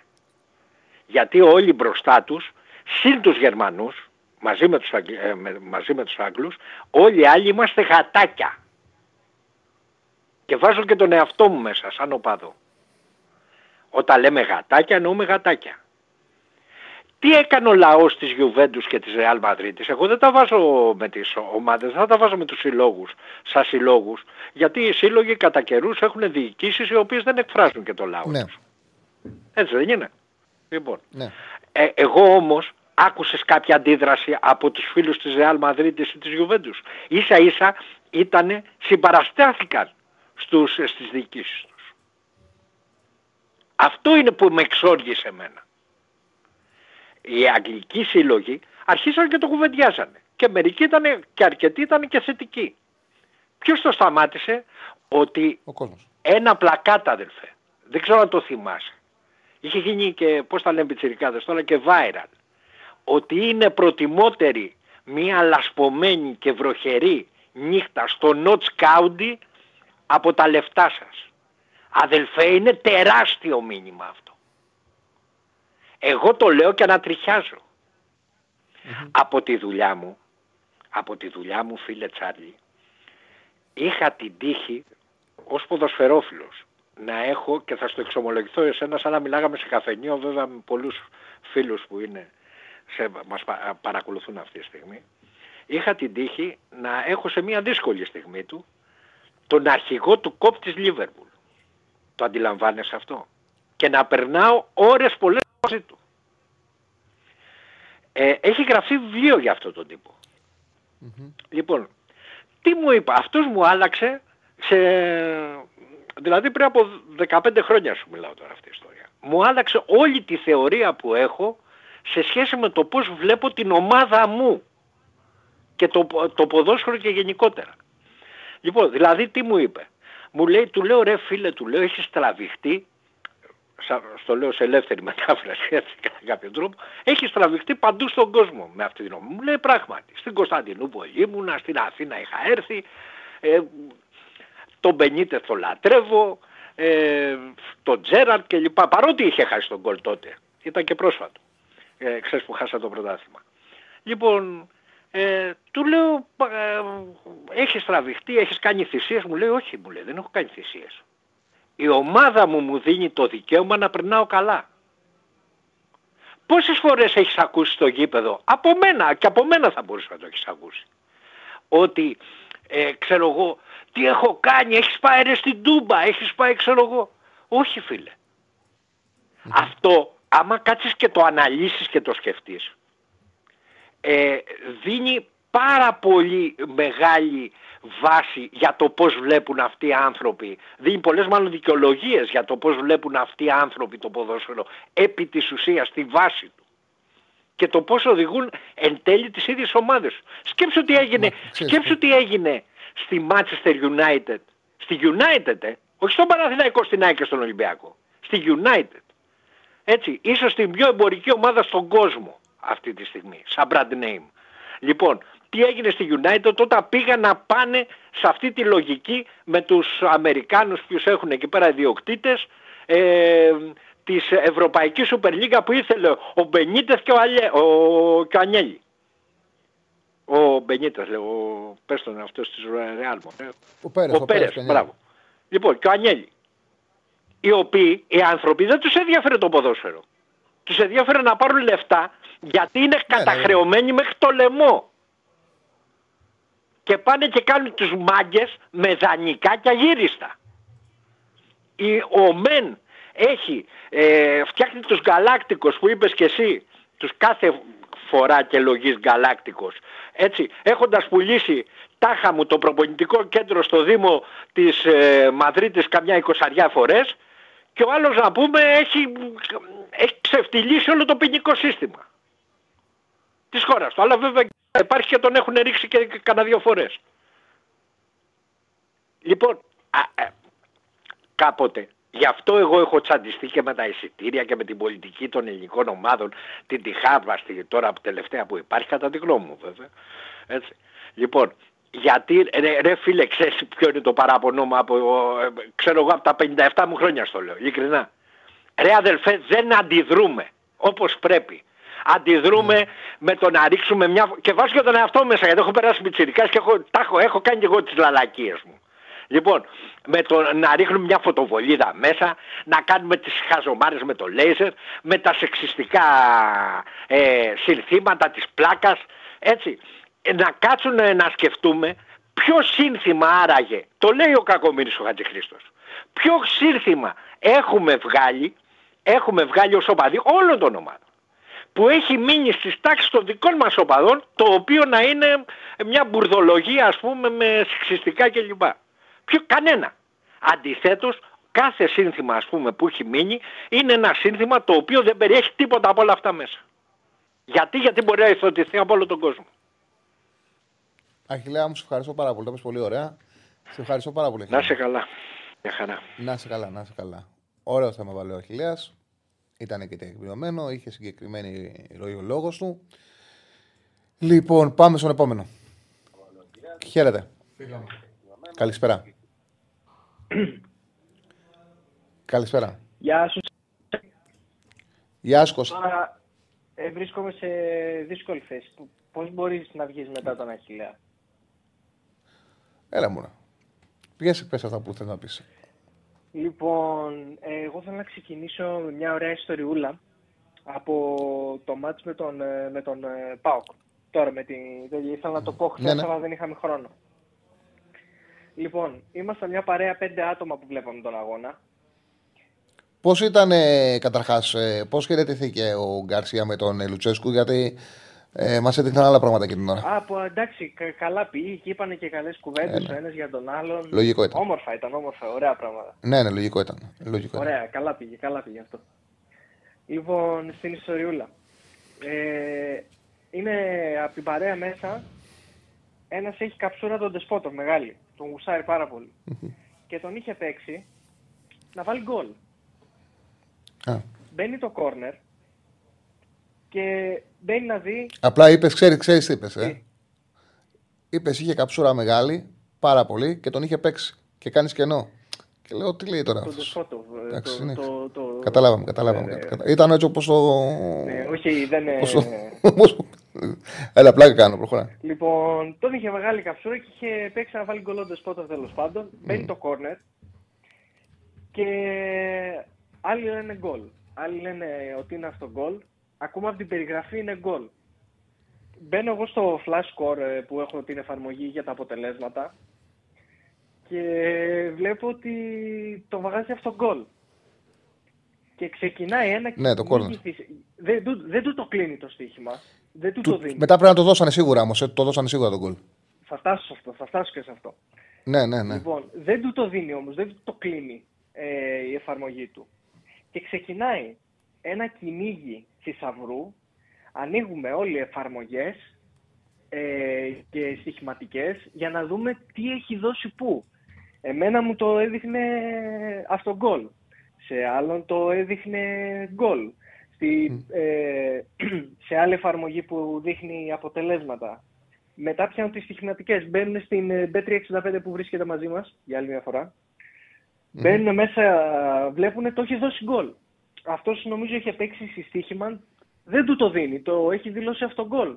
Και όσο, περνάνε, και όσο περνάνε τα λεφτά, επειδή ο άλλος το περιμένει αυτό για να κλείσει. Εκνευρίζεται, αρχίζει να βρίζει, να ουρλιάζει, μέσα στην καφετέρια όλο αυτό τώρα. Ε, Γίνεται ένας χαμός. Ε, και να ακούει από την περιγραφή ότι έχει κατοχυρωθεί ως γκολ. Αλλά να λέει ο Ναι. διαιτητής το έχει γράψει ότι είναι αυτό γκολ. Ναι, ναι, Και συμβαίνει. γίνεται ένας χαμός. Τέλος πάντων, ε, μπορεί να μην ακούγεται πολύ αστείο τώρα που το λέω, αλλά το να Ναι, το ναι, δεις εκείνη έχει. τη Το στιγμή καταλαβαίνω. Ήταν τρομερό. Τελικά Το εντάξει, το έδωσε, το έκλεισε κατευθείαν. Κατευθείαν λέει δεν περιμένω, μην το ξαναλλάξουν να γίνει κανένα περίεργο. Ναι. Απλά ήταν πάρα πολύ αστείο να το ζεις αυτό το πράγμα. Κάνεις ένα κυνήγι για να δεις τελικά τι έγινε. Επίσης, ε, για κάτι άλλο που λέγαμε για το πρωτάθλημα γενικότερα για τον ΠΑΟΚ. Πρέπει να σκεφτούμε, εκτός του ότι ο, ο ΠΑΟΚ έχει φορμαριστεί πολύ τον τελευταίο καιρό, όλα τα ντέρμπι, Τσάρλι, ο ΠΑΟΚ τα έχει εντός στον επόμενο γύρο. Έχει όμως μια δυσκολία αυτό. Τα πονηρά τα έχεις έξω. Δηλαδή, καμιά φορά επειδή τα εντός, βλέπεις, έπαιξε ο Ολυμπιακός, ο Καραϊσκάκη δεν τα πήρε. Έπαιξε η ΑΕΚ ο Παπαρίνα, τον Πάο κέρδισε. Τον Ολυμπιακό δεν τον πήρε. Δεν είναι εύκολο να κάνεις 3 στα 3. Το να έχεις τα ντέρμπι μέσα έχει το εξής πρόβλημα. Καμιά φορά νομίζω ότι είναι εύκολο, ότι είναι καλό. Δεν είναι καλό. Έχεις τα πονηρά έξω. Δηλαδή έχεις μέσα ντέρμπι, έχεις τα πονηρά έξω και δεν έχεις εύκολο μάτς. Δηλαδή, όταν έχεις τώρα ο Πάοκ, είχε πανσεραϊκούς, είχε κάτι μάτς ατρόμητους μέσα, αστέρα μέσα. Θα κερδίσει ο Πάοκ Γιάννενα μέσα, θα κερδίσει ο Πάοκ στα Γιάννενα στο Περισσέρι στην Τρίπολη. Αν τα πάρει, εμένα μου πεις ότι ο Πάοκ, εγώ έτσι όπως βλέπω το Πάοκ, δεν θα χάσει του Πατρία Ντέρμπι, δεν θα κάνει και τρεις νίκες σαν Ντέρμπι.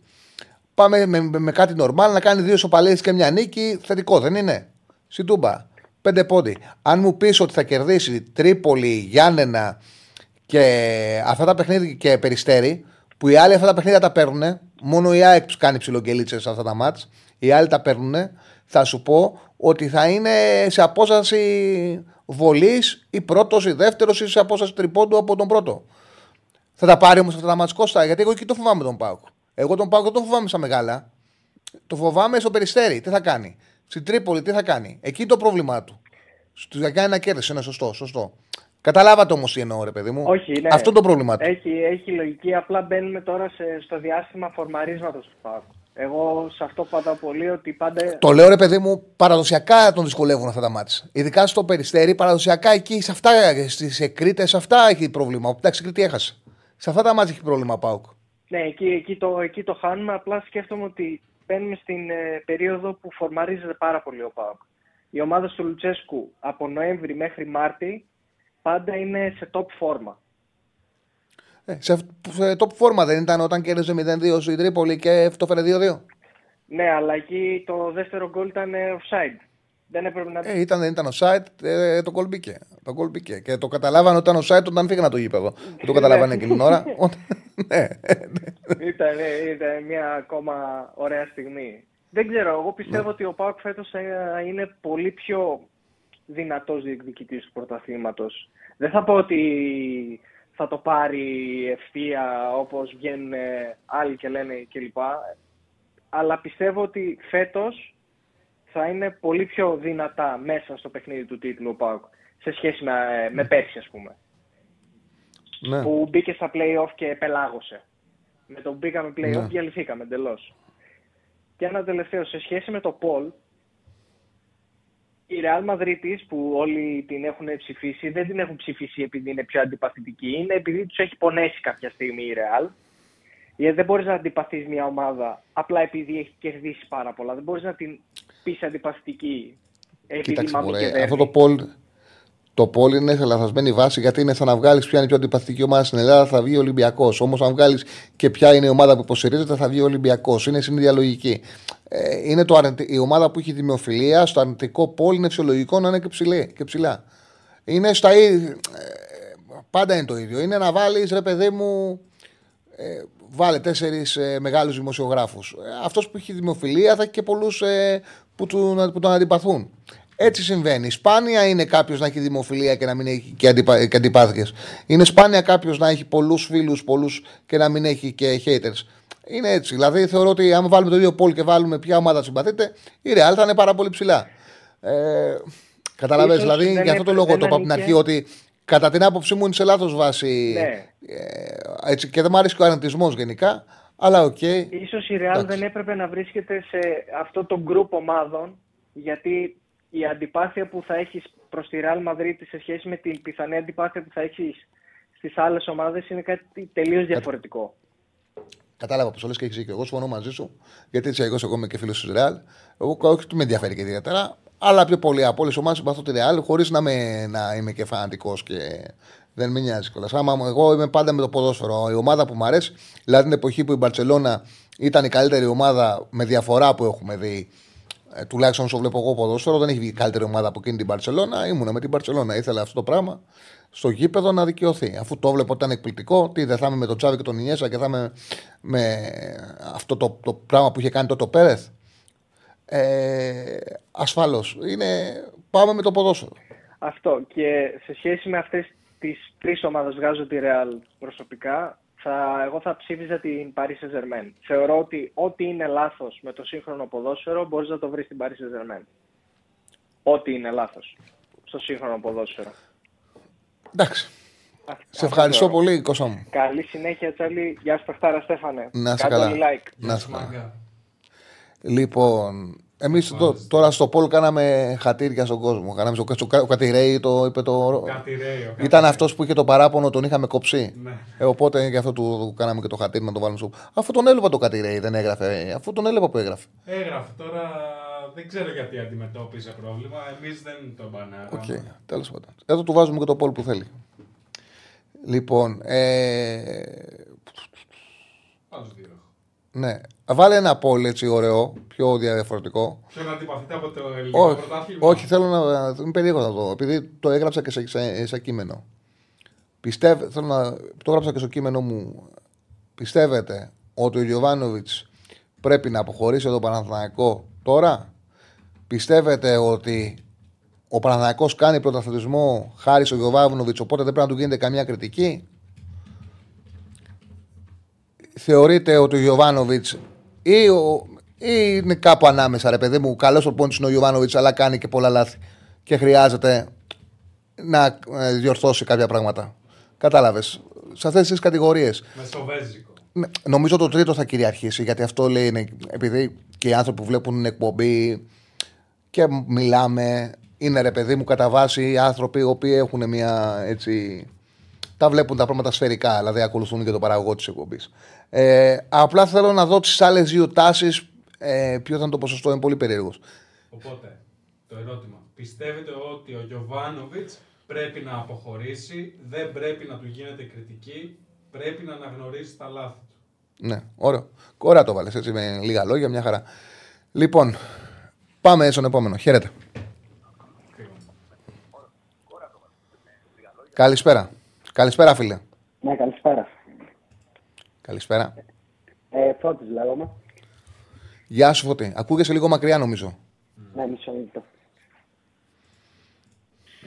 Τώρα καλύτερα. Α, μια χαρά, είπαμε. Ωραία. Ε, για τον Γιωβάνοβιτς, δεν νομίζω ότι είναι η κατάλληλη στιγμή να φύγει τώρα. Γιατί Εννοείται. είναι και άτυχος. Ε, γιατί είχαν δύο στόπερ. Ο Γέτβαϊ δεν μπορεί να το επεξέλθει. Για μένα ε, και στο, στην καλή εμφάνιση που κάνει ο Παναθηναϊκός μέσα στο Καραϊσκάκι παίζει ο Αράος στόπερ.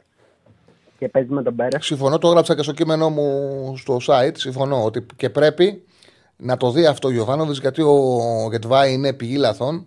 Οπότε θεωρώ ότι μέχρι να πάρει στο πρέπει να γυρίσει τον Αράο αναγκαστικά πίσω. Δεν γίνεται αλλιώς. Ναι, ναι, γιατί νιώθω ότι κάθε προκαλεί προβλήματα στο Σέγκεφελ, προκαλεί προβλήματα στον Κότσιρα, που είναι ούτω ή άλλω επιρραπή στα λάθη, προκαλεί προβλήματα στον Πρινιόλη. Ε, ο Μλαντένοβ δεν είναι ούτω ή άλλω καλός αμυντικά, οπότε όταν δεν έχεις καλή άμυνα, ο Παναθηναϊκός πέρυσι στηρίχθηκε στην άμυνα. Ε, για, να, πά- για να φτάσεις κοντά στο πρωτάθλημα.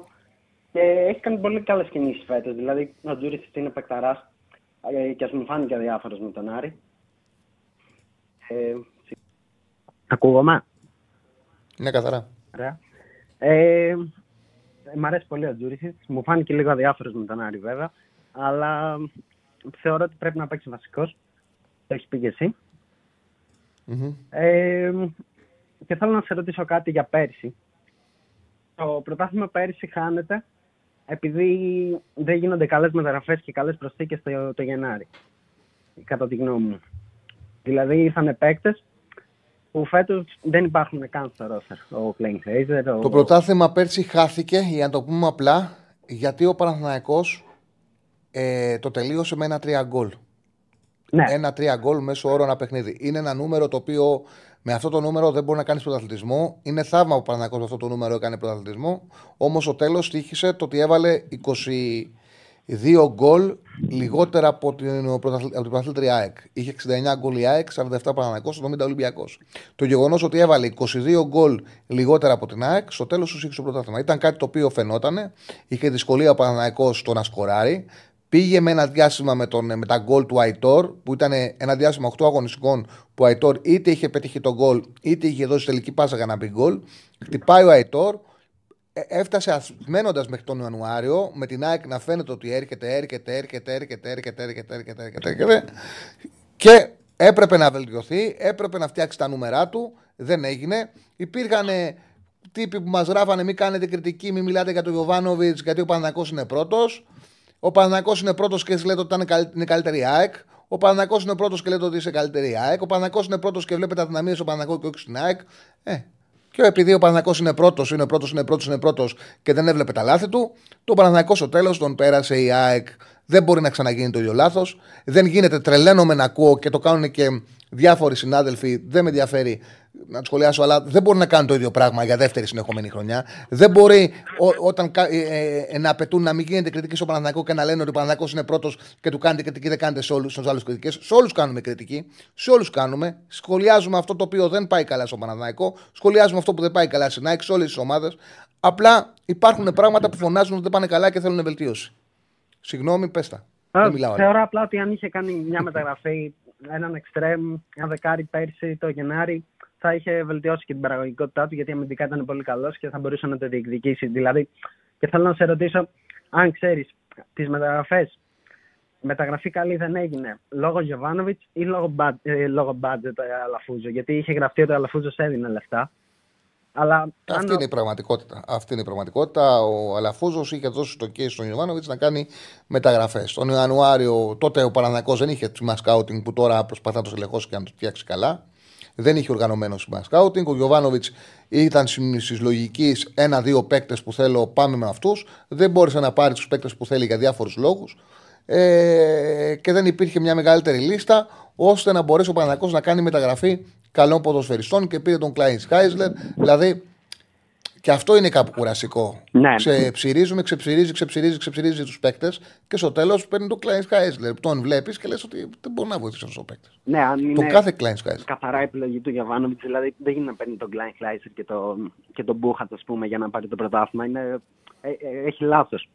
Ε, θα κρυθεί γι' αυτό, αλλά μετά την ολόκληρη τη σεζόν. Δηλαδή να δούμε πού θα πετύχει, πού θα αποτύχει. Γιατί πήρε και το κύπελο την πρώτη χρονιά, δεν είναι άτιτλο. Ε, οπότε πρέπει να του δοθεί χρόνο σίγουρα. Ε, απ- Ε, ασφαλώς σίγουρα. από εκεί και πέρα, ε, απλά ήθελα να πω σεβασμό στο Φλωρεντίνο Πέρεθ, γιατί είναι ο μεγαλύτερος πρόεδρος ε, στη μεγαλύτερη ομάδα στον κόσμο, καλός ή κακός, ε, με τα καλά της και με τα κακά της. Ε, και ο τρόπος που παίρνει το Φίγκο και τον Μπέκαμ, στα δοκιμαντέρ που είδα, ε, δείχνει πολλά για την ποιότητά του. Μπορεί, ό- όλοι είναι βρώμικοι και η Μπάρτσα είναι βρώμικη και η Κοίταξε, United. εκείνη την εποχή, εκείνη την εποχή πέρα για τα ε, ντοκιμαντέρ και πόσο ωραία ήταν και το brand της Real, που σίγουρα στην εποχή έμεινε ότι φτιάξαν τους Γκαλάκτικο, το ποδόσφαιρο δεν τους εφόντουσαν. Ναι, ναι. Και γι' αυτό το λόγο δεν πέτυχε εκείνη η Real τίποτα. Πήρε μόνο το πρωτάθλημα με τον καπέλο που το πήρε και συγκυριακά. Ε, στην δεύτερη του θητεία του Πέρεθ είναι τελείως διαφορετική. Σέβεται το ποδόσφαιρο. Πήγε, έφτιαξε μια ομάδα που κάνει λίγες αλλαγές. Λίγες αλλαγές. Η βάση είναι ίδια εδώ και πολλά πολλά χρόνια. Και γι' αυτό το λόγο αυτό το διάστημα έχει πάρει τόσα πολλά Champions League, έχει πάρει τόσους τίτλους και έχει τους ίδιους πρωταγωνιστές και την ίδια χημεία. Καμία ομάδα δεν έχει στηρίξει το κορμό της τόσα χρόνια όπως η Real. Και γι' αυτό το λόγο δεν μου αρέσει, ειδικά αυτή τη σύγχρονη Real, να τη βάζουμε ε, δίπλα σε ομάδες οι οποίες χτίζονται μόνο με το χρήμα, κυρίως με το χρήμα. Η Real χτίστηκε με ποδόσφαιρο. Και η Real είχε πρωταγωνιστές παιχταράδες αυτό το διάστημα. Και είχε βάση, δεν κοίταξε να στολίσει με φορ, Κρό, Μόντριτ. Κασεμίρο έβγαλε μετά, πήγε και πήρε τον ε, Τσουανεμί. Ε, όταν είδε ότι ο Τσουανεμί ο Αντσελότη ότι μπορεί να του παίξει εσύ 6, του λέει του Κασεμίρο πήγαινε στη United, πάμε τώρα με τον Τσουανεμί. Ε, πήρε τους Βραζιλιάνους στην Ούζα, τους ήξερε κανένας και τους έκανε παιχταράδες, ο Ροντρίγκο και τον Βινίσιους. Δεν είναι μια. Έχει τον Καρβαχάλ ακόμα. Με τρα, τραυματίζεται, ξετραυματίζεται, ξανατραυματίζεται. Ο Καρβαχάλ είναι ο βασικός δεξιμπάκ της ΑΕΚ, της Ρεάλ. Δεν πήγε να πάρει μεταγραφή δεξιμπάκ. Σου λέει είναι πόσο λένε, είναι Ισπανός, παιδί δικό μας, θα πάμε μαζί του. Είναι ακόμα 17ο παίκτης της Ρεάλ ο Βάσκες. Δεν είναι για Ρεάλ ο Βάσκες, αλλά είναι παίκτης της ομάδας. Και είναι πάντα, αλλαγή, είναι πάντα τέταρτη, πέμπτη αλλαγή. Ο Έχει Νάτσο. μια βάση η Ρεάλ Μαδρίτη. Ε, ναι, έχει τον Νάτσο τόσα χρόνια. Δεν πήγε να πει να πάρω ξένο καλύτερα τον Νάτσο. Είναι Ισπανός, είναι ο Νάτσο, είναι πάντα πρώτη αλλαγή στη θέση στα αριστερά, πρώτη αλλαγή στα στόπερ. Με αυτόν πάμε. Και έκανε στοχευμένες κινήσεις. Πήγε και πήρε τον Αλάμπα ελεύθερο από την Bayern. Τώρα πάει να κάνει το ίδιο με τον Ντέιβι. Είναι καλές κινήσεις. Πήρε τον Να Καμανοβιτζάνη είμαστε νεαρό, δηλαδή. πήρε τον Τζαμινί νεαρό, πήρε το... Εντάξει, ε, φέτος έκανε βα- βασικά μεγάλη κίνηση μετά τον Μπέιλ. Η πρώτη μεγάλη κίνηση που έκανε σε λεφτά ήταν φέτος Bellingham. με τον Μπέλιγχαμ. Και του βγήκε 100%. Ναι, ναι, γιατί εντάξει, έπρεπε να κάνει και μια μεγάλη κίνηση. Το είχε παρακάνει να μην κάνει καθόλου μεταφές, θεωρώ. Και πρέπει να πάρει και σεντερφόρ. Ε, το καλοκαίρι, ίσως, δεν ξέρω. Χρειάζεται σεντερφόρ, δεν γίνεται με τον Χωσέλ. Ε, αλλά έχει χτίσει πάρα πολύ καλά την ομάδα και δικαιώνεται. Δηλαδή, Μμμ. θεωρώ ότι εντάξει, ακόμα και το Champions League που πήρε, που είπε ο Πικέ ότι ήταν χειρότερη από όλους τους αντιπάλους και τα λοιπά, το τελευταίο που πήρε. Όπως και να έχει, ε, εγώ δεν θα την έλεγα χειρότερη. Ε, Έπαιξε μαγική μπάλα στην έδρα της και ε, μετράει και η φανέλα. Εντάξει, είχε σίγουρα είχε και τύχη. Ναι, η ναι, αλήθεια σίγουρα. είναι ότι άμα δεις είναι ε, κάτι πρωτοφανές. Δεν νομίζω ότι έχει ξανασυμβεί. Εκείνο το τελευταίο Champions League που πήρε. Άμα δεις σε πακέτο παιχνιδιών ε, τα ex goals και από την Παρή και από τη Manchester City ε, και την Bayern είχε περάσει στα knockout.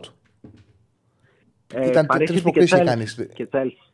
Και Τσέλσι, μπράβο, μπράβο, μπράβο. Και την Τσέλσι του Τούχελ. Και κέρδισε. Ε, μπράβο. Και την Τσέλσι του, του Τούχελ. Που κάνει 0-3 Και κέρδισε στο στο τελικό τη Μπερναμπέου Λίβερπουλ. και Και κάνει κέρδισε τη- στο τελικό τη Λίβερπουλ. Κάνει τη μαγική Και στα, παλιά τέσσερα, και στα τέσσερα, στα τρία νοκάουτ και στον τελικό ήταν η χειρότερη στο ex goals. Και στα τρία. Και Ναι. με City και με Παρή και με Chelsea και με στο τελικό με τη Liverpool ήταν χειρότερη στο ex goals. Αυτό όμως μπορεί να το κάνει μόνο η Real. Μόνο η Real μπορεί να είναι κατώτερη και να κερδίζει με συχνότητα. Τέτοιο. Και είναι ικανότητα και αυτό το ποδοσφαιριστών που έχει για πάρα πολλά χρόνια. Αυτό το, το, αυτό το κατακτήσανε. Γιατί όταν παίρνεις τόσα Champions League στη σειρά, έχεις κατακτήσει τον τρόπο το ότι να μπορείς να κερδίσεις τον άλλον και χωρίς να είσαι καλύτερο τους. Είναι δικό τους. Και απλά να κλείσω με τη City ε, για το Paul που ποια είναι η πιο αντιπαθητική ομάδα. Εντάξει, η City έχει 115 παραβιάσεις μέσα σε 8 χρόνια, έχει χτίσει... Αν και δεν μου άρεσε καθόλου το Πολ, βλέπω ότι άρεσε. Αυτά αρέσουν στον κόσμο, στα- στον κόσμο, αυτά αρέσουν τα τέτοια. Ναι, ναι, Για πάμε. ε, είναι αμφιλεγόμενο. Έχει 115 παραβιάσεις σε 8 χρόνια, έχει φτιάξει μια δυναστεία μέσω παραβιάσεων, μέσω ε, ε, μισθών που έδινε παραπάνω λεφτά ε, μαύρα κτλ.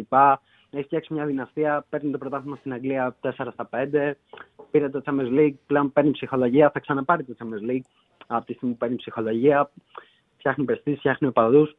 Ε, δεν γίνεται. Εγώ δεν μπορώ να τη συμπαθήσω αυτή την ομάδα, ακόμα και να συμπαθώ τον Πεπ. Ε, γιατί όταν ε, κάνεις 115 παραβιάσεις σε 8 χρόνια και χτίζεις μια δυναστεία, εντάξει, καλή οι Άγγλοι, αλλά και η Newcastle ε, εξαγοράστηκε ε, από Άραβες και η City και σίγουρα θα ακολουθήσουν και άλλες ομάδες, γιατί εντάξει, ε, αν φαίνεται να, για μένα να κρατάνε κάποιο παδί, είναι οι Γερμανοί που συνέχεια διαμαρτύρονται. Ε, η- και η οπαδή της Dortmund και έχει και τον υψηλότερο μέσο όρο οπαδών.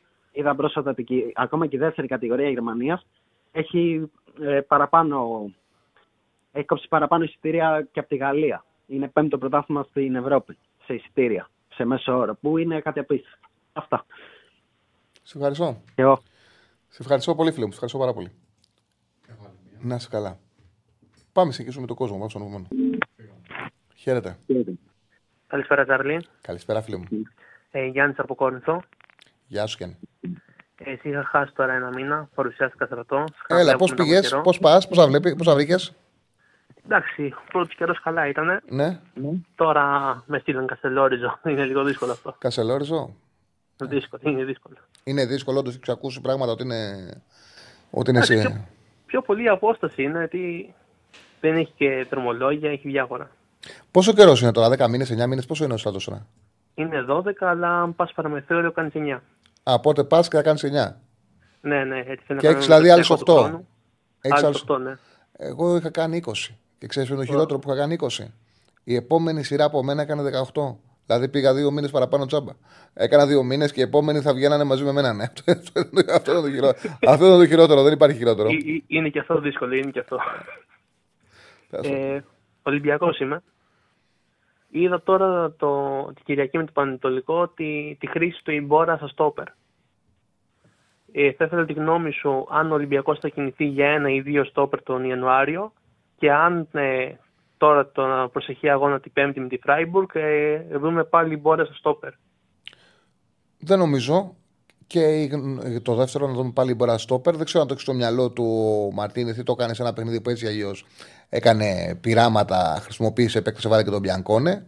Και νομίζω ότι δεν έχει νόημα να πάρει δύο από την άποψη ότι αυτό που του λείπει είναι ένας καλός. Ένας καλός. Ο Ολυμπιακός θέλει ένα, καλός, ένα πραγματικά καλός όπερ να κάνει τη διαφορά. Το να πάρεις δύο στο επίπεδο αυτών που έχεις δεν έχει νόημα. Πήρε και τον ε, Μπιανκόνε. Δεν έχει νόημα. Ε, θα πρέπει να γίνει κατανοητό ότι είναι. Εγώ το λέω πάντα. Από το να πάρεις τέσσερις παίκτες του πέντε, καλύτερα πάρε, ε, πάρε έναν του, του 8. Θα σου λύσει μεγαλύτερα προβλήματα. Γιατί ο παίκτης που παίρνεις σου βελτιώνει και τους υπόλοιπους αν είναι πραγματικά καλός. Γι' αυτό το λόγο εγώ πιστεύω ειδικά στο κέντρο της γιατί δεν είναι για πέταμα τα παιδιά που έχει. Δεν είναι για πέταμα ο Ρέτσος. Δεν είναι για πέταμα. Όχι, ναι, δεν είναι για πέταμα ούτε ο Παρόζο. Έχει ένα ύψος, έχει ένα σωματότυπο. Είναι ακατέργαστο. Μπορεί όμως να σου λέει πάνω του Ολυμπιακός. Ούτε ο Ντόι, ε, ούτε ο Φρέιρε. Δηλαδή να πεις ότι του πετάμε. Ειδικά ο Ρέτσος ναι, πάντως. Ο Φρέιρε τώρα νομίζω περιμένει να δει πώς θα γυρίσει ναι. τον τερματισμό που είχε. Ειδικά ο Ρέτσος, ρε παιδί μου, δεν είναι για πέταμα. Οπότε θες ένα καλό και να πει μετά ο Μαρτίνεθ. Παίρνω αυτόν και χτίζω δίπλα στον Ρέτσο, χτίζω δίπλα στον Φρέιρε, μοιράζω με τα λεπτά με τους άλλους, αλλά πρέπει να πάρει έναν ηγέτη στο κέντρο της άμυνας. Πρέπει η μεταγραφή που θα κάνει να κάνει τη διαφορά. Να έχει στοιχεία. Και δεν είναι απαραίτητο να είναι και μεταγραφή. Πρέπει να τον δεις. Δηλαδή, ο Κάλενς της ΑΕΚ δεν είναι ακριβή μεταγραφή, όμως τον ήξερε ο προπονητής και πήρε, βλέπεις, έχει ύψος και, και, και έχει και ταχύτητα. Έχει ύψος και ταχύτητα. Είναι πολύ σημαντικά στοιχεία η δύναμή του, το κορμί του και η ταχύτητα που έχει. Οπότε κατευθείαν ένα πρόβλημα που λέγαμε ότι η ΑΕΚ πρέπει να κέντρο τη άμυνα, η κουβέντα έζησε. Έζησε. Με ένα παίκτη έζησε η κουβέντα. Ναι. Είχε τρία βαριά στόπερ, αργά, ψηλά. Ναι. Ωραία. Και για να κλείσω για γρήγορα, σχετικά με απόψε, ποιο αγώνα προτείνεις κάποιος να δει; Εγώ μένω ανάμεσα στο Φέγγιν το Ατλέτικο που πιστεύω πάλι θα έχει γκολ και θέαμα το άλλο είναι το Παρί Νεόκασορ Αγγλίας. Αλλά ε. εκεί τώρα ακούγεται ότι μάλλον δεν θα παίξει ο Εμπαπέ σήμερα. Και η Παρί έχει δερματίες στα δύο βασικά του στόπερ, και Μπέπε και Μαρκίνη. Ο Εμπαπέ θα παίξει σήμερα; Πού το άκουσα δεν θα παίξει; Με, κάπου από το μεσημέρι και μετά γράφεται, γράφεται εντόνω. Δεν ξέρω αν είναι fake news ή ισχύει. Κάτι λέει θέμα με τον προπονητή. Όχι μόνο, θα παίξει ο Γαπέ, δεν γίνεται το Θα παίξει ο Γαπέ. Σιγά μην δεν παίξει ο μάτς με την Newcastle γιατί έχει θέμα με τον Ενρίκε. Δεν γίνεται. Τραυματίας δεν είναι, σε καλή κατάσταση να θα παίξει ο Μπαπέ. Ε, ναι, εγώ σε όλα τα site που βλέπω 11 τον έχουν τον Εμπαπέ. Τώρα ότι ανοίγω, 11 τον έχουν τον, τον Εμπαπέ. Ναι. Δεν νομίζω θα παίξει ο Εμπαπέ. Νομίζω το Παρή Newcastle είναι το μάτς που αξίζει να δει κανείς και δεν θεωρώ ότι θα έχει θέμα να μην παίξει ο Εμπαπέ. Θα παίξει ο Εμπαπέ κανονικά. Ε, να είσαι καλά, φίλε μου. Να είσαι καλά. Καλό, καλό, καλά. Βλέπουμε Ίνκασον, Μάγκρουσον ε, από τα καλύτερα σώπρα τα τελευταία χρόνια που πρέπει να κινηθούν στην αγορά αυτοί οι ελληνικές ομάδες. Ok. Okay. Ναι. ναι, γιατί είναι ψηλά κορμιά, δυνατά κορμιά, ταιριάζει στο ελληνικό ποδόσφαιρο. Εγώ το λέω συνέχεια ότι είναι σημαντικό. Ξέρεις, για τον Μάγκνουσον. Άσον Ίνκασον, γιατί ο Ίνκασον θεωρώ ότι ήταν αναγνωρισμένος από όλους. Ναι, θα δώσω πάντα στο τέλος της ημέρας. Δίνουμε ε, στοίχημα. Ε, θα πω τρία ματς που λέω περισσότερο γκολ γκολ από τη στιγμή που με ρωτάς, απλά να πω αυτό. Ε, περισσότερο για τον Μάγκρουσον το λέω. Γιατί ο Ίνκασον ήταν αναγνωρισμένος από όλους ότι ήταν ε, βάση στο κέντρο της άμυνας του Πάουκ. Θεωρώ ότι ο Μάγκρουσον το έβλεπα και στην εκπομπή της πρώτε μέρε μέχρι να χτυπήσει ότι υπήρχε κόσμος που τον αμφισβητούσε υπερβολικά πιο πολύ από ό,τι πίστευα, γιατί καταλαβαίνεις το κλίμα όταν ανοίγεις γραμμές. Παρότι όταν είσαι στο σπίτι σου ορθογραφεί, όπως έκανε τα τελευταία χρόνια, κάνεις μία-δύο εκπομπές την ε, εβδομάδα χωρίς γραμμές και βλέπεις το μικρό κοσμό σου σε αυτούς που ακολουθούν στα social media. Όταν ε, ανοίξαμε με το γραμμή τι πρώτε μέρε, κατάλαβα ότι υπάρχει μεγαλύτερη αμφισβήτηση για τον Μάγνουσον από ό,τι πίστευα. Και ε, αυτό συνέβαινε γιατί Ξέρετε, ο κόσμος βλέπει κυρίως τις σημαντικές στιγμές με σοβαρότητα του παιχνιδιού, τα highlights. Οπότε κοιτάει τις αντιδράσεις. Και πράγματι ο Μάγνουσον σε στιγμές που ο Παναγιακό δεχόταν γκολ είχε μια παθητική στάση. Δεν ήταν ο σκληρός ο στόπερ, δεν πήγαινε δυναμικά. Ε, δεν είχε σκληράδα ο Μάγνουσον, ήταν ένα πιο soft center back. Οπότε όσα έκανε που ήταν πολλά που τώρα φαίνονται στο παιχνίδι, κάποιοι που το βλέπουν το ποδόσφαιρο πιο επιδερμικά δεν μπορούσαν να τα αξιολογήσουν όσο σημαντικά είναι. Δηλαδή την πολύ καλή πρώτη πάσα του, την ηρεμία που έδινε, το, το γεγονός ότι είχε δυνατότητα να πάρει την μπάλα από τον Αντοφύλακα και να την προστατεύσει, σπάνιο για στόπερ. Την εκπληκτική μεγάλη πάσα που έδωσε είναι παιχνίδι στο χώρο, ειδικά προς τον αριστερό εξτρέμ, έχει κερδίσει και έτσι με γκολ Σιτούμπα Πανανακό στα playoff. Ε, έκανε πολλά πράγματα τα οποία τώρα που λείπει φαίνεται, ε, φαίνονται. Και το ξαναλέω ότι όταν τα έλεγα, μάλιστα Θυμάμαι και έναν ακροατή που είχε ειρωνευτεί που προσπαθώ να τα πω. Ευγενή ήταν, απλά του είχε φανεί εντύπωση. Του είχε κάνει εντύπωση. Το θυμάμαι γιατί μου είχε κάνει και εμένα εντύπωση η απαξίωση που υπήρχε στον, στον Μάγνουσον. Το πιο βασικό απ' όλα είναι ότι όταν έχεις ένα ψηλό στόπερ και γίνεται η σέντρα και πηδάει και την κόβει με κεφαλιά, επειδή είναι ψηλός, δεν καταλαβαίνεις ότι είναι τρομακτικό πλέον να είναι ψηλός γιατί θεωρείς εύκολο. Και δεν καταλαβαίνεις ότι άμα δεν παίξει ο Μάγνουσον και παίξει ένα στόπερ 10 πόντους πιο κοντός, όπως είναι ο Γκετβάη, αυτή και η σέντρα θα περάσει. Οπότε το να έχεις μέγεθος και ύψος στο κεντρό της άμυνας είναι σπουδαίο. Και να έχεις ε, μέγεθος, ύψος και ταυτόχρονα να συνδυάζει αυτός που δίνει μέγεθος και ύψος και τεχνική κατάρτιση και πρώτη πάσα. Ήταν σπουδαίο αυτό που έδινε ο Μάγνουσον. Ε, είναι πιο εύκολο να το καταλάβεις τώρα που μπήκε ένας παίκτης που ε, δημιουργεί πανικό. Εγώ θα το πω, μπορεί να ακουστεί περίεργα, αλλά θα το πω. Στο με στέκα δεν παίρνεις. Αυτή είναι η αλήθεια.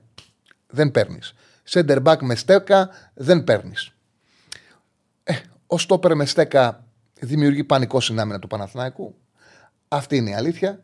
Και καταλαβαίνουμε τον ε, Μάγνουσον. Δηλαδή θέλω να πω ότι ε, ύψος και ταχύτητα και πρώτη πάσα. Αν έχει αυτά τα τρία στοιχεία ένα στόπερ μπορεί να κάνει τη διαφορά ειδικά στο ελληνικό ποδόσφαιρο και σίγουρα κάτι θα του λείπει. Δεν μπορεί να είναι σε όλα τελείως, αλλά πρέπει να έχει μία άμυνα, πρέπει να έχει μέγεθος, ύψος για να κόβει τα μεγάλα και να έχει και στόπερ να έχει καλή πρώτη πάσα.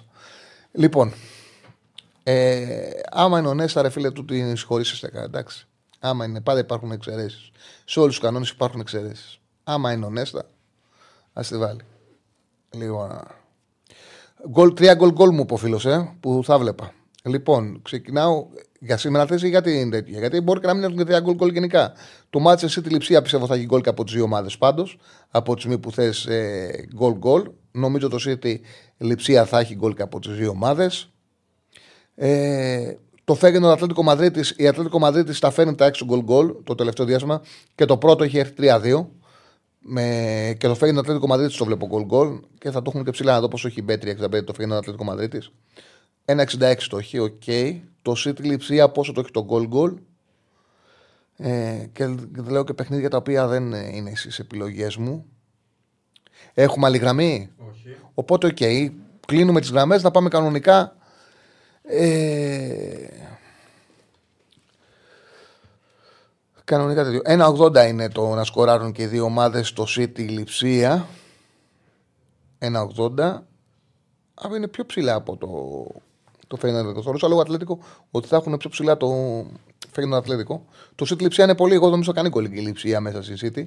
Που θα φάει τρία, αλλά γκολ θα κάνει. Αυτά τα δύο τα βλέπω. Αυτά τα δύο βλέπω γκολ γκολ. Το τρίτο το βγάλω το εσύ. Αυτά τα δύο. Να δω από αύριο άμα, έχω, άμα βλέπω κανένα γκολ γκολ. Ε,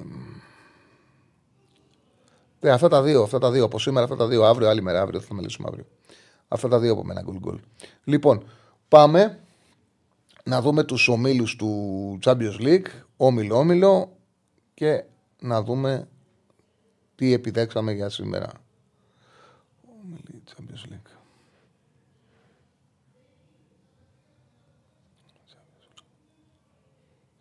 Λοιπόν, βαθμολογίες. Λοιπόν, ξεκινάμε από τον πέμπτο όμιλο που παίζει η Ατλέτικο Μαδρίτης πάει στο Φέγενορντ και Λάτσιο Σέλτικ. Λοιπόν, δεν είναι στην τριάδα που έχω δώσει, κανένα από τα δύο παιχνίδια. Τη Λάτσιο είναι αταμά το Σαββατοκύριακο. Νομίζω τα ευρωπαϊκά, όχι νομίζω, ήταν το μόνο που έχασα το Σαββατοκύριακο από τα ευρωπαϊκά παιχνίδια, από όσα έδωσα. Και εδώ και στην εφημερίδα. Το μόνο που έχασα ήταν αυτό. Ε, την Λάτσιο στη Λαρεντάνα. Και δεν, παίζει, δεν πάει καλά. Υπάρχουν και φήμες για τον Σάρι Βέβαια, στηρίζεται από τον ε, πρόεδρο ακόμα. Είπε μάλιστα ότι ο μόνος που δεν θα φύγει είναι ο Μαουρίτσιο Σάρι.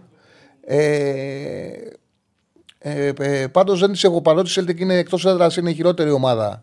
Η χειρότερη ομάδα ε, εκτός έδρας διαχρονικά στο, στο, στη διοργάνωση. Δεν της έχω εμπιστοσύνη της Λάτσιο. Άσος φωνάζει το παιχνίδι. Δεν θα την ξαναεπιλέξω. Δεν με χάλασε πολύ που χαλέσα τους Σαλενιτάνα που τους γύρισες το παιχνίδι. Δεν, δεν θέλω να την επιλέξω. Πιστεύω ότι το Φέγγενο Ατλέτικο Μαδρίτης δεν είναι στις επιλογές μου, αλλά έχω την αίσθηση ότι δεν θα χάσει η Ατλέτικο Μαδρίτη. Στο Χ2 είναι στο 1,50, θα πάρει αποτέλεσμα. Γιατί αν χάσει θα θέλει μόνο νίκη τελευταία αγωνιστική, θα μπλέξει και θεωρώ ότι φέτος θα καταφέρει να περάσει. Έχει ένα καλό πρόσωπο. Δεν αποκλείεται να πάρει αποτέλεσμα και με γκολ γκολ. Έτσι σε ένα bed builder να το φτιάξω. Τώρα κάτσε να βάλω τον ε, δικό μου λογαριασμό στο 365 για να φτιάξω το bed builder. Να δω το goal goal με έχει δύο διπλή ευκαιρία πόσο δίνει σαν ε, επιλογή. Πάντως Okay. Λοιπόν. Εδώ. Λοιπόν. Ποδόσφαιρο. Ευρωπαϊκό κουβόνι. Champions League. Θα έκανε το Ατλαντικό Μαδρίτης. Bet Builder. Δυσήμιση με τη εταιρεία που τα κάνουν το Σαργά, αλλά εντάξει. Χ2 1,50 συνολικά και οι δύο ομάδες ε, συνολικό. Αλλά ρε, γκολ γκολ που το. Διπλή ευκαιρία, αποτέλεσμα, παίκτης Και δύο ομάδες σκοράρουν. Ναι. Στο 2-30. Λοιπόν, Χ2 η Ατλέτικο και, γκολ, και να έρθει και γκολ γκολ είναι στο 2-30. Σαν επιλογή. Λοιπόν, αυτό από τον πέμπτο όμιλο. Πάμε στον όμιλο Φωτιάς, στον έκτο όμιλο. Που στον έκτο όμιλο εδώ γίνεται ένας χαμός. Η Ντόρμουντ έχει 7, είναι πρώτη. Εγώ πίστευα ότι θα τελευταία πρώτη είναι αυτή τη στιγμή. Okay. Η Παρή έχει 6, η Μίλαν 5, η Νιουκάς έχει 4.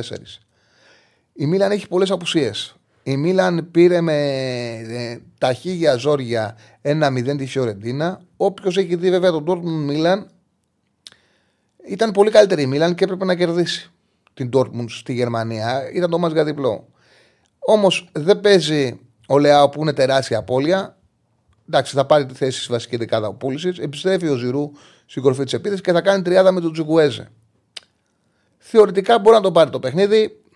Δεν είναι εύκολο. Ok, okay, εγώ το αφήνω τον άσο της Μίλαν. Νομίζω ότι η Παρί θα την πάρει την Νιούκαστλ. Ε, αυτά τα ματς καθαρίζει ο Εμπαπέ μόνος του. Είναι, τα, είναι παιχνίδια του Εμπαπέ αυτά. Τα παίρνει ο Εμπαπέ. Σκόραρε, έβαλε και το πρώτο γκολ ο Ντεμπελέ με τη Μονακό. Έχει ταχύτητα μπροστά. Τριάδα Εμπαπέ, Κολομουανί, Ντεμπελέ δεν παίζεται εύκολα. Και τη χρωστάνε και κάτι της Νιούκαστλ τα τέσσερα που φάγανε. Η Νιούκαστλ που έχει τα κλασικά της προβλήματα και είναι και πάρα πολλά. Βίλσον, Μπαρνς, ο Μέρφυ, ο Μπότμαν, ο βασικός κεντρικός αμυντικός, ο Μπέρν, ο αριστερός ο Μπακ, ο Γουίλοκ, ο Μανκουίλο. Εντάξει, για τον άλλο δεν το, δεν το έχει νόημα να το συζητάμε. Και ο Λόγκσταφ που είναι φορμαρισμένο, που ήταν φορμαρισμένο, είναι αμφίβολος. Τον δίνουν 11 βέβαια, βλέπω εδώ. Ε, θεωρώ ότι η Παρή θα το πάρει το παιχνίδι. Αυτά τα μάτια καθαρίζει ο Εμπαπέ. Ο Άσος είναι στο 1,65. Πάμε τώρα στον ε, 7ο όμιλο. Ο 7ο όμιλος έχει. Ε, αυτός ο όμιλος είναι καθαρισμένος. City 12, 9 λειψία. Ένας Ερθροσέρα και Young Boys. Ουσιαστικά η μάχη είναι για το City λειψία. Το είπα το βλέπω στο goal goal. Και το 1,80 είναι μεγάλο που δίνεται. Ε, τώρα από εκεί πέρα το Young Boys ε, Ερυθρός Αστέρας ε, έχει ένα γκολ, έχει δύο γκολ, είναι καλύτερος ο Ερυθρός Αστέρας στον Κουλαβερέης. Δηλαδή, αν έρθουν ισοπαλία, ουσιαστικά θα έχει ένα πλεονέκτημα δύο τέρματα, το οποίο πλεονέκτημα θα το παλέψει να το κρατήσει την τελευταία αγωνιστική, όπου ο Ερυθρός Αστέρας θα πάει να παίξει στην, ε, θα πάει να παίξει μέσα με την. Όχι, θα πάει να παίξει τελευταία αγωνιστική. Με ποιον δεν έχει διπλώσει τα παιχνίδια του Αστέρας; Δεν τα έχει διπλώσει. Κάτσε τώρα, πώς το ξέχασα αυτό. Με ποιον δεν τα έχει διπλώσει. Δεν τα έχει διπλώσει με, τον, με, με, τη City, ναι. Θα πάει να παίξει μέσα με τη City. Και η Young Boys θα πάει να παίξει λειψία. Και πρέπει να. Θα έχει δύο γκολ να υπερασπιστεί σε ισοπαλία. Όποια ομάδα κερδίσει, από σήμερα περνάει στο Europa League δεν ε, θα ασχοληθώ με αυτό το παιχνίδι. Ενδιαφέρον έχει, ok, okay, δεν.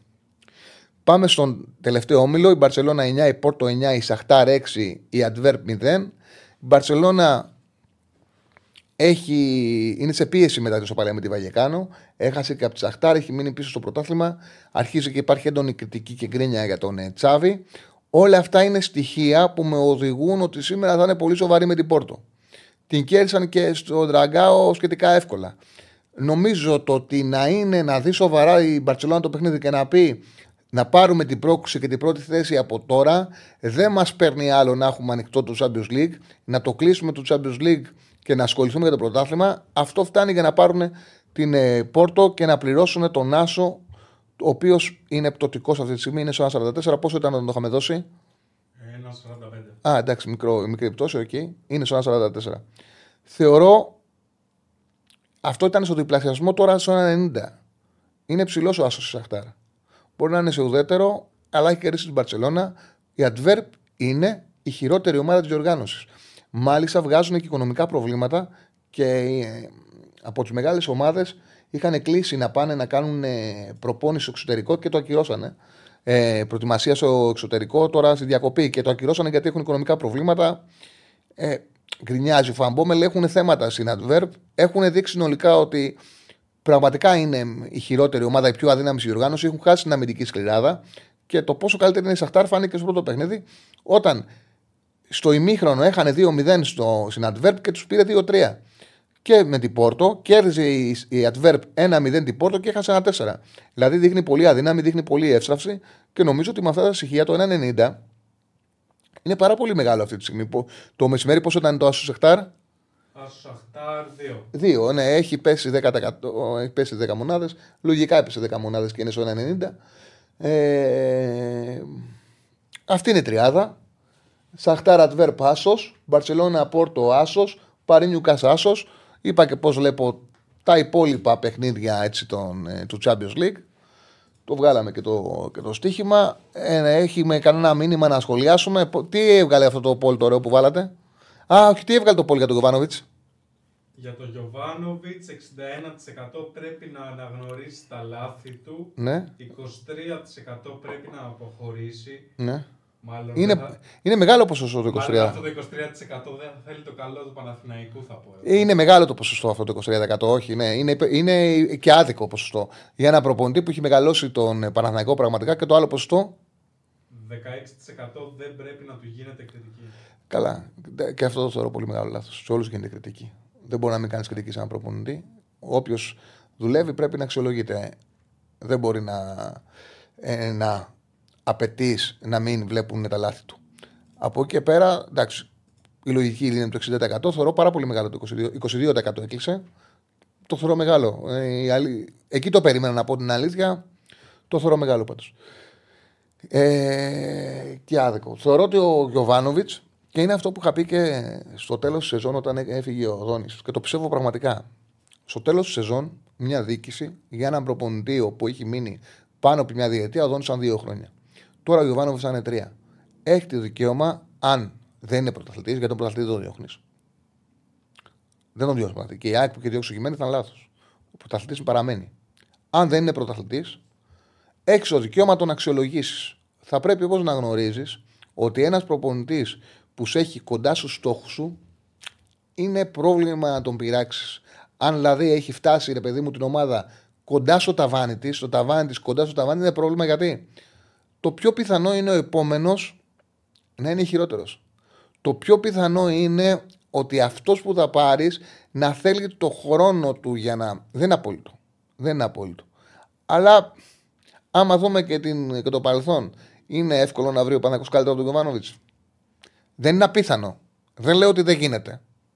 Αλλά το πιο πιθανό είναι ο επόμενος να είναι χειρότερος του. Αυτό λέω. Λοιπόν, δεν είμαστε βέβαια. Δεν, σήμερα δεν είναι αυτή η συζήτηση. Απέχει πάρα πολύ.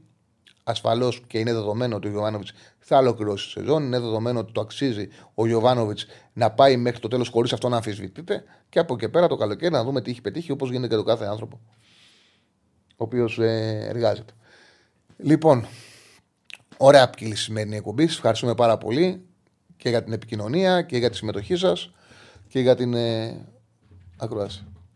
Λοιπόν, Στέφανε, είσαι έτοιμος να αποχωρήσουμε; Ραγκάτσι 7.30. Σωστά, 7,5 ώρα ο Ράγκα. Έκανες εσύ συνεχόμενες. Πήγες δύο εκπομπέ ε, απνευστή; Ναι.